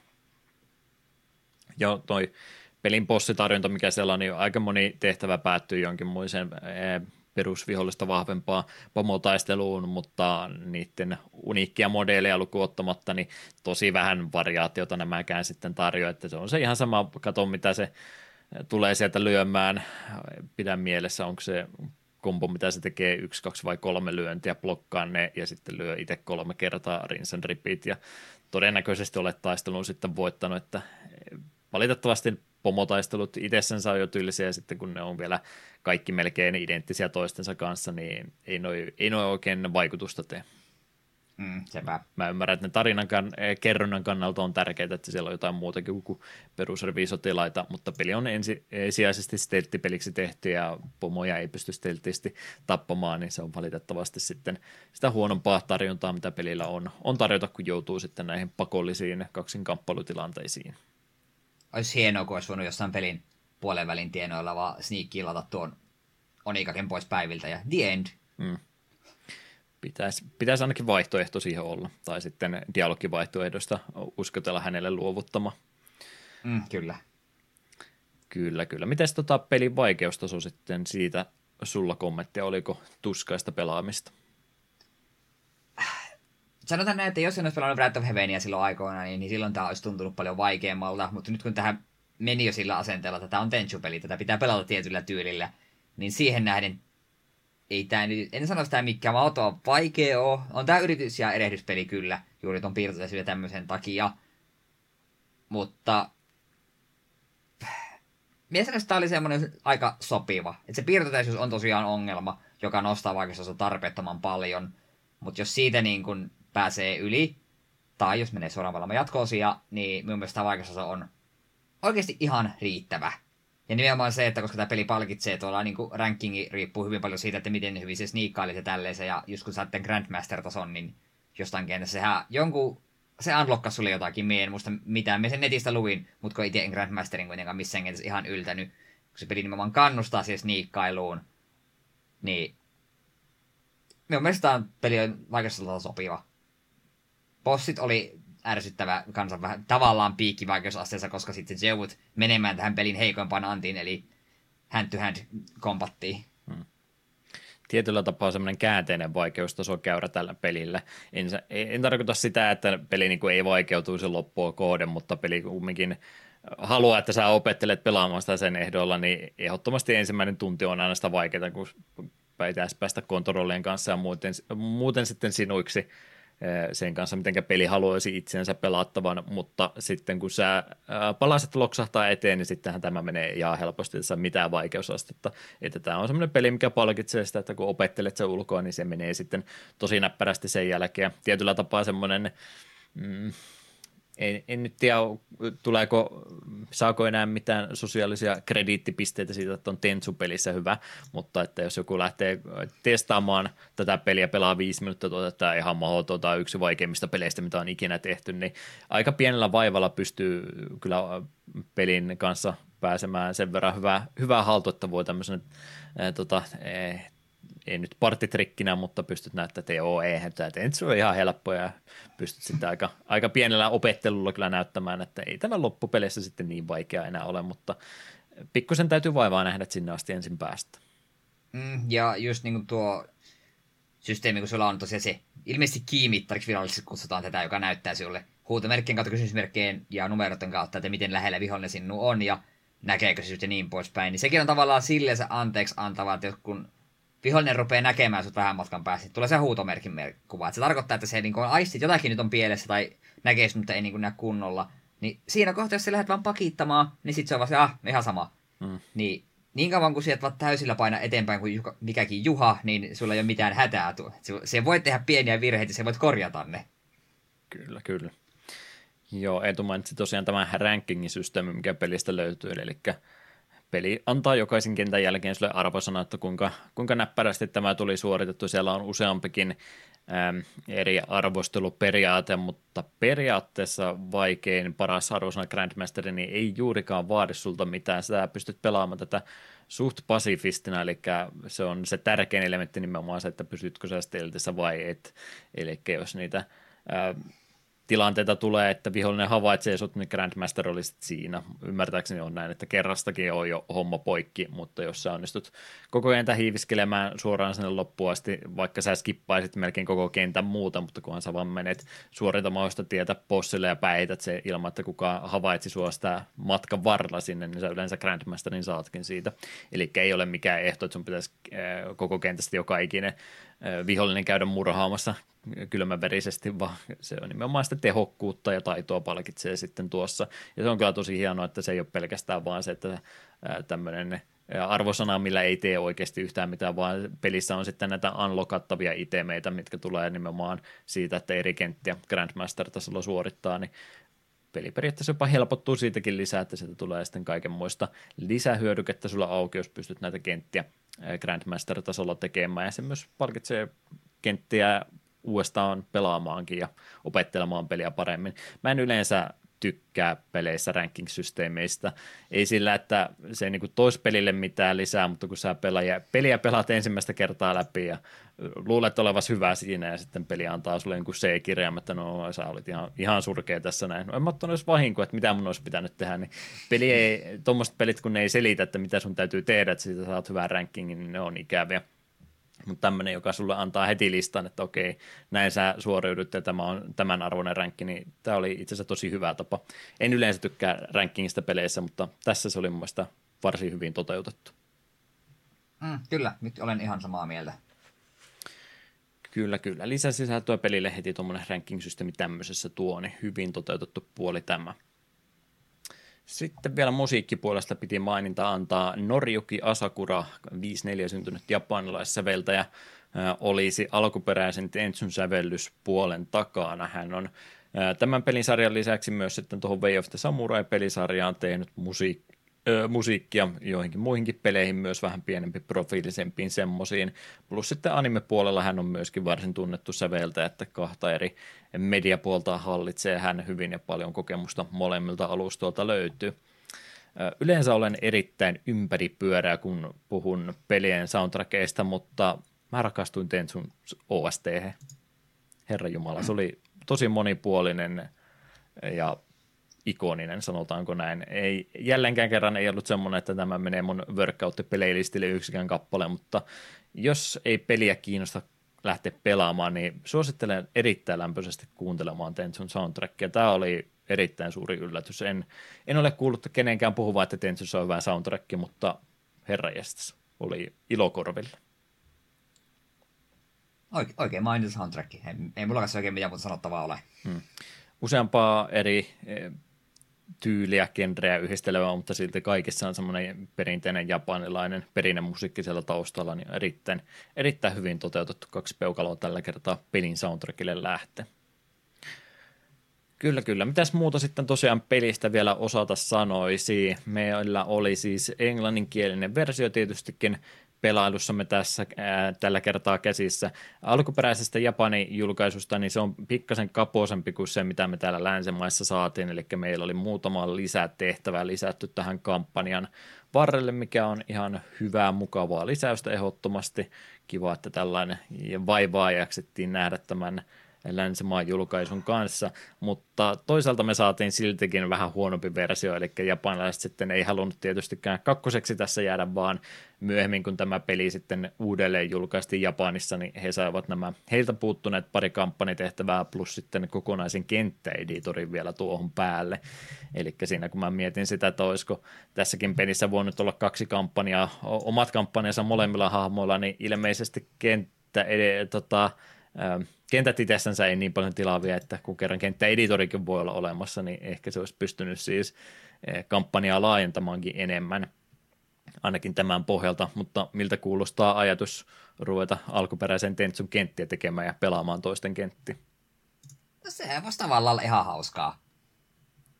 Se, että miten noita tuohon aikaan sitten jaeltiin, niin oletan, että ne piti olla jotain – No en tiedä niin, mitenköhän sitten. Kyllähän siis kaikki Toni Hafki äh, skeittipuistotkin muistikortille laitettiin, mutta se, että miten sä niitä toisten kanssa jaat, niin on varmaan ollut sitten vähän mielenkiintoisempaa. Varmaan Japanissa ollaan pikkasen aikaa edellä muuhun maailmaan verrattuna oltu, että tämä jakaaminenkin jotenkin onnistui, mutta ymmärrän kyllä, että tuota olisi ollut vaikea varmastikaan hyödyntää missään muualla. Mm ehkä johonkin demo CD kylkeen iskee niitä kenttiä ladattavaksi, mutta muuten varmaan aika vaikea saada, mutta tosi, tosi mielenkiintoinen yllätystä tosiaan uudelleen julkaista ihan kokonainen kenttäeditori tämmöiselle pelille löytynyt, niin harvassa tuommoista esimerkit on, ja oletan, että ei kaikissa Tentsu-peleissä ole kenttäeditoria ollut. En jaksa uskoa, että on ollut kovinkaan monessa. Varsinkin mitä tuorempiin tapauksiin mennä, niin ymmärrän kyllä, että vähän iso, iso pyyntö tuommoista joka pelin sitten saada erikseen. Yhteensä 1,4 miljoonaa oli väittämättä tämä alkuperäinen Tentsu olisi myynyt, joista neljännes miljoona pelkästään Japanissa, että leijonan osa myynneistä olisi sitten muualla maailmalla tapahtunut, mikä ihan hieno asia oli kuulla, koska varsinkin varsin japanivetoinen peli kyseessä, niin monet kierrelleet, kartelleet tämmöistä tapausta, että ei, ei ollut tuohon aikaan 90-luvun lopulla vielä Japani meininki niin kovasti puumissa kuin mitä se nyt on jo pisemmän aikaa ollut, niin hienoa nähdä, että tuommoinen Japanin tyylinen pelikin niin on sitten yleisönsä täällä muualla maailmassa löytänyt. Se selittää myöskin se, että mikä takia tästä sitten ihan pelisarja saatiin aikaiseksi, että yli miljoona myynyt heti ekalla pelillä, niin kyllä se kannusti varmastikin lisää sitten yrittämään. Mm. Ja kuten sanoin, niin eh, kehittäjä Studio Acquirelle niin ilmeisesti oli, oli tuo 1,4 miljoonan myynnit sitten se paras myynti, mitä heidän peleillä oli aina tänne Octopathin Traveleriin asti. Hmm. Mutta sitten, kuten sanoin, niin eihän tämä pelisarja tähän sitten vielä hyytynyt, vaan lisäjulkaisujakin täältä tuli ja ei voisi niitä läpi luetella ja mä koitan jokaisesta jotain sanoa. Tai saat sinäkin sanoa, jos tiedät. Joo, vuonna 2000 tuli Pleikka ykköselle Tenchu 2, Birth of the Stealth Assassins, ja tämä siis ilmeisesti on esiosa. Joo, prequel peli tämä kakkonen on, koska ykkösen, ykkönen loppuu semmoiseen tilanteeseen, että no, loppuu mihinkä loppuu, ja ilmeisesti toteutus, että helpompi tehdä prequelia sitten samoilla hahmoilla, kun lähtee eteenpäin heti ainakaan jatkamaan. Samaa pelityyliä jatkaa edelleen Pleikkari ykkösellä mennään. Piirteetäisyys oli ainakin pikkusen parempi, että tämä saattaisi perinteisemmästä Tentsu-pelaamisesta olla sitten sen pohjalta jo se parempi peli, mutta tämä menee ihan pelkkään arvailun ja mututuntumaan. Hmm. Sitten 2003 on tullut Pleikka kakkoselle Tenchu Wrath of Heaven, joka on suoraa jatkoa ykköselle ja kuten muutaman kerran jo sanonutkin, niin itseltäni löytyy ja tästä pelistä mulla on äärimmäisen paljon lämpimiä muistoa. Erityisesti haluan kertoa siitä, että tuossa on niin kuin, jopa monin peli, joko sellaisia niin kuin kahden pelaajan vastakkain mätkintöjä, ja siinäkin ainakin koodella pystyi unlockkailemaan muun muassa bossihahmoja muita pelattaviksi. Siinä oli hirvittävän isoja tasapaino-ongelmia, että tietyt ha- bossihahmot oli aivan järkyttävän paljon parempia pelata kuin toiset. Ja sit, mutta siellä oli myös co-op-tehtäviä kaksin pelillä. Ne oli hauskoja. Velinkaan niitä muutama vedeltiinkin, että just piti tietystä kentästä stealth killata kaikki viholliset ilman, että kertaakaan meitä nähtiin, niin niitä oli varsin hauska niin kuin suunnitella, että okei, hei, miemän tuolta ja täältä, ja sitten tietenkin jos teki vielä yhtä aikaa molemmat stealth vihollisen, niin ai että se näytti netiltä. monin peli oli oikeasti varsin hauska. Ja siinä oli tosiaan vielä kolmas pelattava hahmo, niin kun, ja jolla oli lyhy- lyhyempi kampanja, mutta kuitenkin oli tämmöinen ihme lääkäri, munkki tyyppi Teshu, joka paljain nyrkein ja sitten tällaisilla lääkäri niin kuin neuloilla tappo porukkaa. Ja sen nämä stealth oli varsin brutaalin näköisiä, kun näkyy tämmöinen niin röntgenkuvalla, miten työntää selkärankaan tuo niin kuin neulan Hmm. hurja.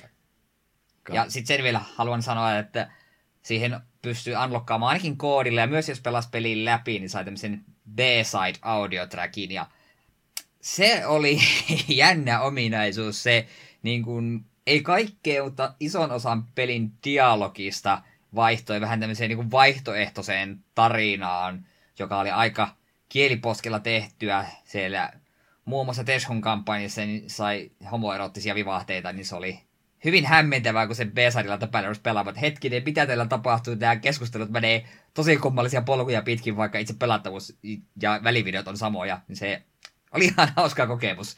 Mutta tosiaan Wrath of Heavenia suosittelen lämmöllä kaikille. Että jos jostain vaan löydätte, niin ehdottomasti pelaamisarvoinen peli. Järkyttävän hyvä tapaus.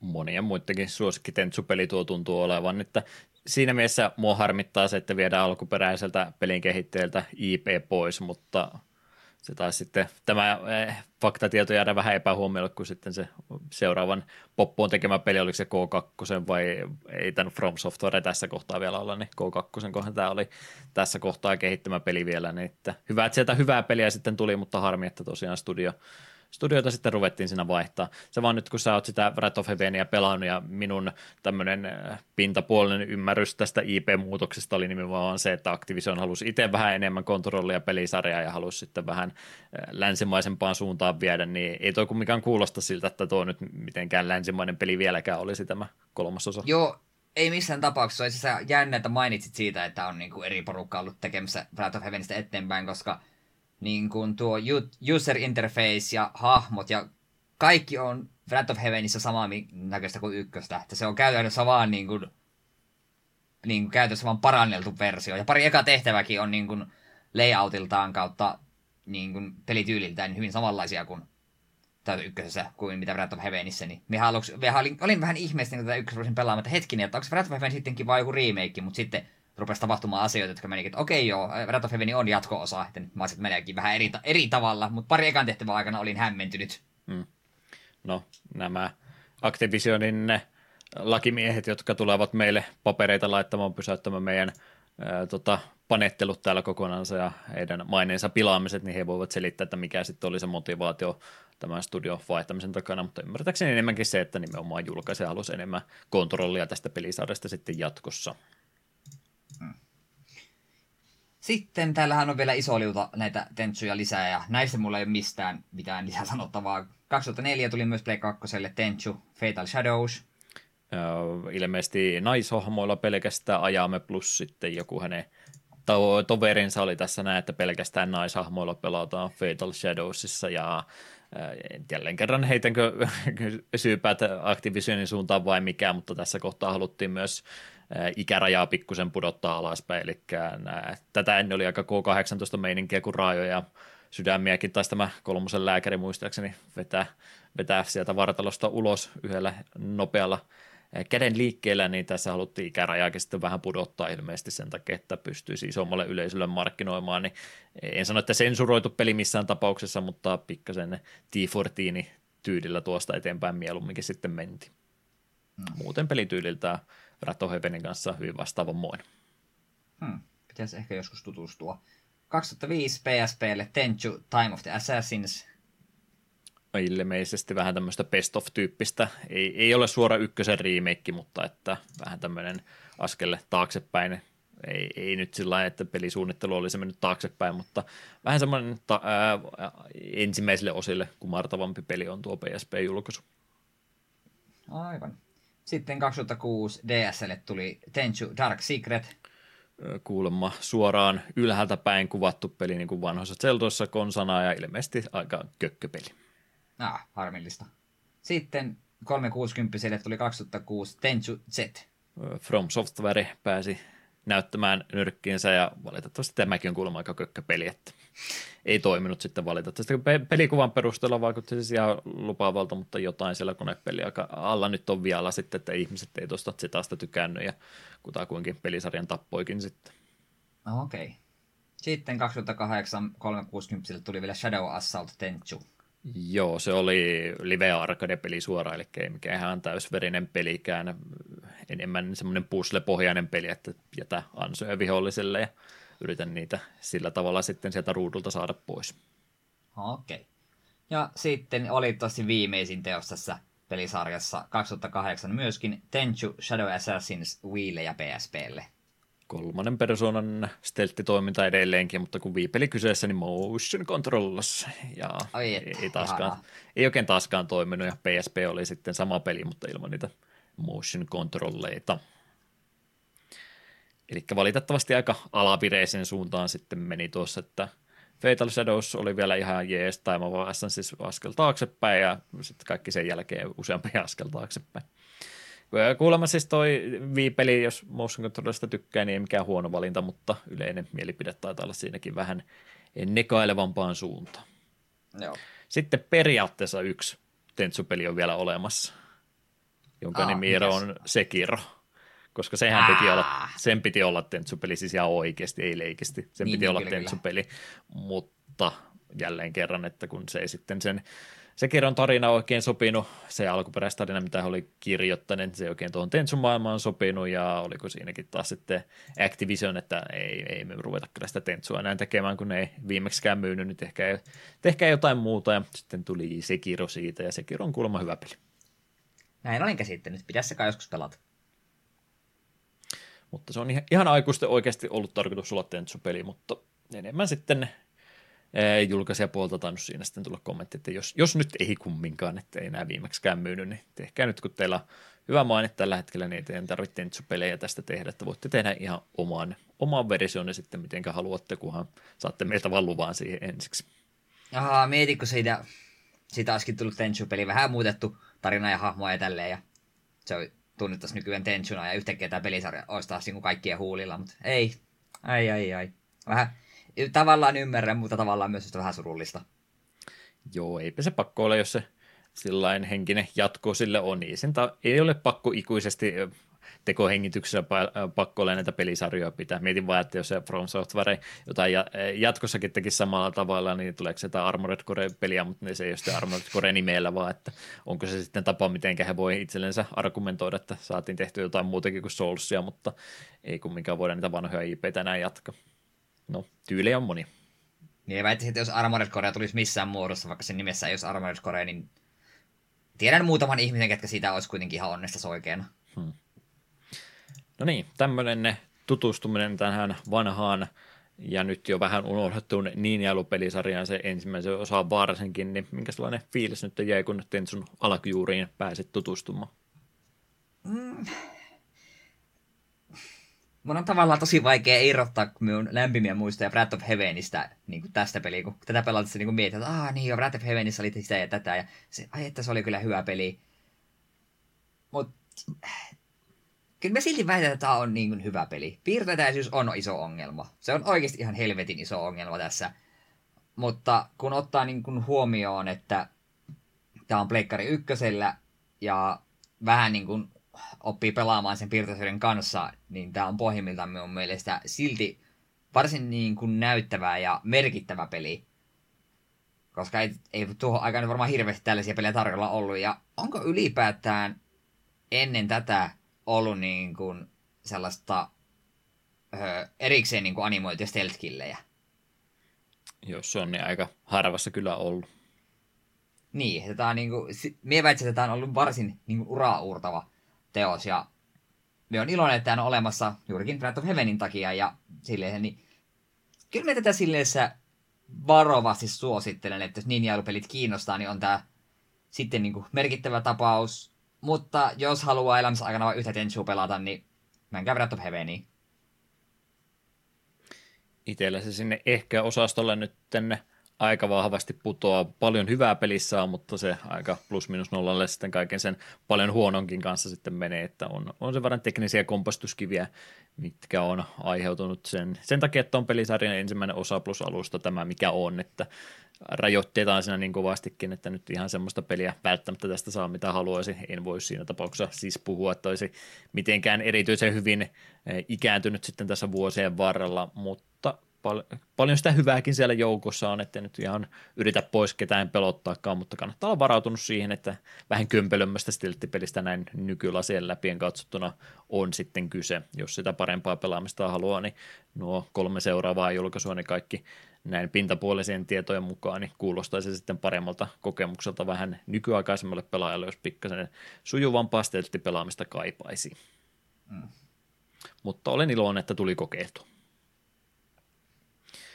Tämmöisillä painavilla sanoilla päättyy meidän tutustumisemme ensimmäiseen Tentsu-peliin ennen kuin kokonaan tästä siirrymme eteenpäin, niin meillä olisi varmaan aika musiikkia valita meidän takapölkyn toistolistallemme. Viime kerralla Tumppitsooni sai tahtonsa läpi ja Dance of the Cornered Rat nimisestä kappaleen valinnasta Sigma Harmonix-pelistä, niin lähdettiin sitten miettimään, että mitäs laitetaan, ja Rotta-sanahan se sieltä oli, joka kaikille selvästikin mieleen, mieleen nousi sitten. Haluaako Eetu lukea ennen kuin minä valkkaan, että kumpi näistä valitaan, niin mitä täällä oli meille toivottu? Joo, Tohelot on ekana meidät laittanut, että joskus nurkkaan ahdetulla rotalla, rotalle saattaa käydä huonosti. Jotkut joutuvat kissan syötäväksi, toiset päätyvät loukkuun ja jotkut saattavat päästä vapauteen. Mutta toisinaan joskus voi myös joutua laboratoriorotaksi, jolle tehdään kokeita. Joistain selviää, toisista ei niinkään, ja meidän rottaystävä kuuluu tähän epäonnekkaaseen kastiin. Kuten sanonta kuuluu, kun rottajumala sulkee oven, hän avaa tässä tapauksessa sydämen ja antaa meidän hiirulaiselle toisen mahdollisuuden vuorokauden ajaksi, jotta voi kostaa kuolemassa tiedemiehelle, joka riisi hänen elämänsä. Nyt hänen hetkellinen sydämensä lyö musiikin tahtiin, joka antaa hänelle tarvittavat voimat tehdäkseen kostostaan todellisuutta. Ja kappale on siis Mad Rat Heart pelistä Mad Rat Dead. En ollut pelistä koskaan kuullutkaan, ja näytti varsin psykedeelliseltä, kun katselin kuvia. Kyllä, kyllä. Hyvä peli-idea pienelle indie-pelille ja hyvää musiikkiakin näytti olevan, niin hieno nosto kyllä ei olisi missään tapauksessa muuten vahingossa vastaan tullut, ellei tätä tämän kautta olisi suositellut, niin toistolista tekee hyviä asioita siis. Mm. Sitten Kaka on meille lyhyesti ytimekästi sanonut, kun rotat saavat tarpeekseen, ja Total War Warhammer 2. kappale Vermintide. Verminta- Vermintide, mm. niin, olin sanonut, että se Vermintide itsessään, se peli on vissiin ihan hauskaa kooppimähinää, rottia tulee ruudille vaan niin maan perkuleesti. Se juurikin, että välillä voi olla jotain muutakin kuin zombeita, mitä sitten on, mutta toi on periaatteessa ainakin itselle, rupeaa miettimään, että mikä on sitä mukavinta coop-pelaamista, jos ei jotain ihan isoa MMO-projektia aloita, niin nimenomaan nämä tämmöiset zombi, zombi tota selviytymispelit, niin on kyllä itselle sitä mukavinta ollut, ja siinä mielessä toi Vermintide, vaikka Warhammeri e, muuten e, IP-nä ei ole itseä koskaan läheisesti koskettanut, niin toi Vermintide itsessänsä, niin olisi varmasti hyvää pelattava ja ilmeisesti myös arvostettuja kooppiräiskintöjä nämä Vermintideit on ollut, vai onko näitä useampaa sitten ollut, vai tämä yksi vaan? Pointti kumminkin, että Vermintide kyllä kiinnostaisi ihan pelata pelata. Joo, sama. Se silloin, kun se eka tuli, niin siitä lueskelin arvosteluja ja oli vähän sitä, voi vitsi, jos, jos olisin ihminen, joka pelaisi netissä paljon, niin menisi varmaan hankintaan, mutta kun me vähän veikkaan, että vaikka tuon hankkisi ja vaikka saisi ka- jostain kaivettua pari kaverista pelaamaan, niin se jäisi korkeintaan sitten niin kuin viikon ajan pelaamiseen. Ja sitten se sen jälkeen se vaan unohtus, koska aikuisena ihmisenä on yllättävän vaikea löytää niin kuin sitä aikaa etenkin monen ihmisen kesken, että milloin pelaillaan. Niin Varsinkin. Teoriassa kiinnostaa, mutta käytännössä toteutus on hankalaa. Hmm. Täytyy ehkä laittaa johonkin äh, hälytyslistalle, että Vermintide parilla eurolla nyt myynnissä, niin nappaa siitä, niin täytyy sitten ottaa itselle ja sitten ostaa kolme kopiota varmuuden vuoksi ja kysyä, että kuka tulee pelaamaan tuossa latauskoodi samaan, että ei, nyt mennään, nyt mennään, nyt mennään, niin silloin niin se voisi onnistua. Tai sitten pistetään vaan Discordin puolella sille, että hei, se on semmoinen, että seuraava jakso ei ilmesty ennen kuin me saadaan kaksi pelaajaa lisää Vermintidea. Kiristys on se paras mahdollinen tapa saada muutosta aikaiseksi. Kyllä, kyllä. Ei, ei kuulkaa siinä kiitokset molemmille e, e, tota, tota, musiikkiehdotuksista. Molemmat mielenkiintoisia hyviä pelivalintoja, mutta pakko meidän on tuota toistolistan perusidea pitää yllä sillä, että minä tykkään vaikka molemmat kappaleet olisi hyviä valintoja, niin minä tykkään perustelusta enemmän kuin itse kappaleen valinnasta, niin sen takia tälle, tälle kertaa Tohelotin suuntaan valinta menee, niin kuuntelemme tässä kohtaa tämän Mad Rat Heart tuosta Mad Rat Dead-pelistä.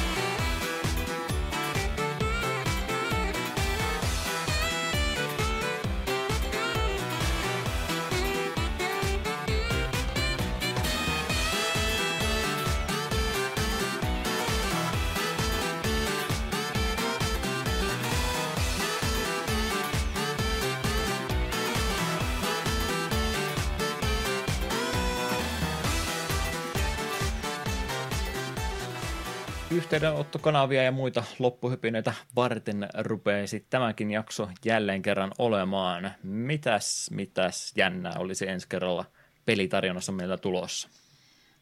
Joo, nyt taas pari jakson tauon jälkeen niin meille on tulossa toivottua, tai niin kuin kuuntelijatoivetta. Ja tämä on tämmöinen, miksi mä pari kertaa maininnutkin, että joo, joo, joo, tulee toteutumaan tämän vuoden aikana. Ja nyt se sitten tapahtuu.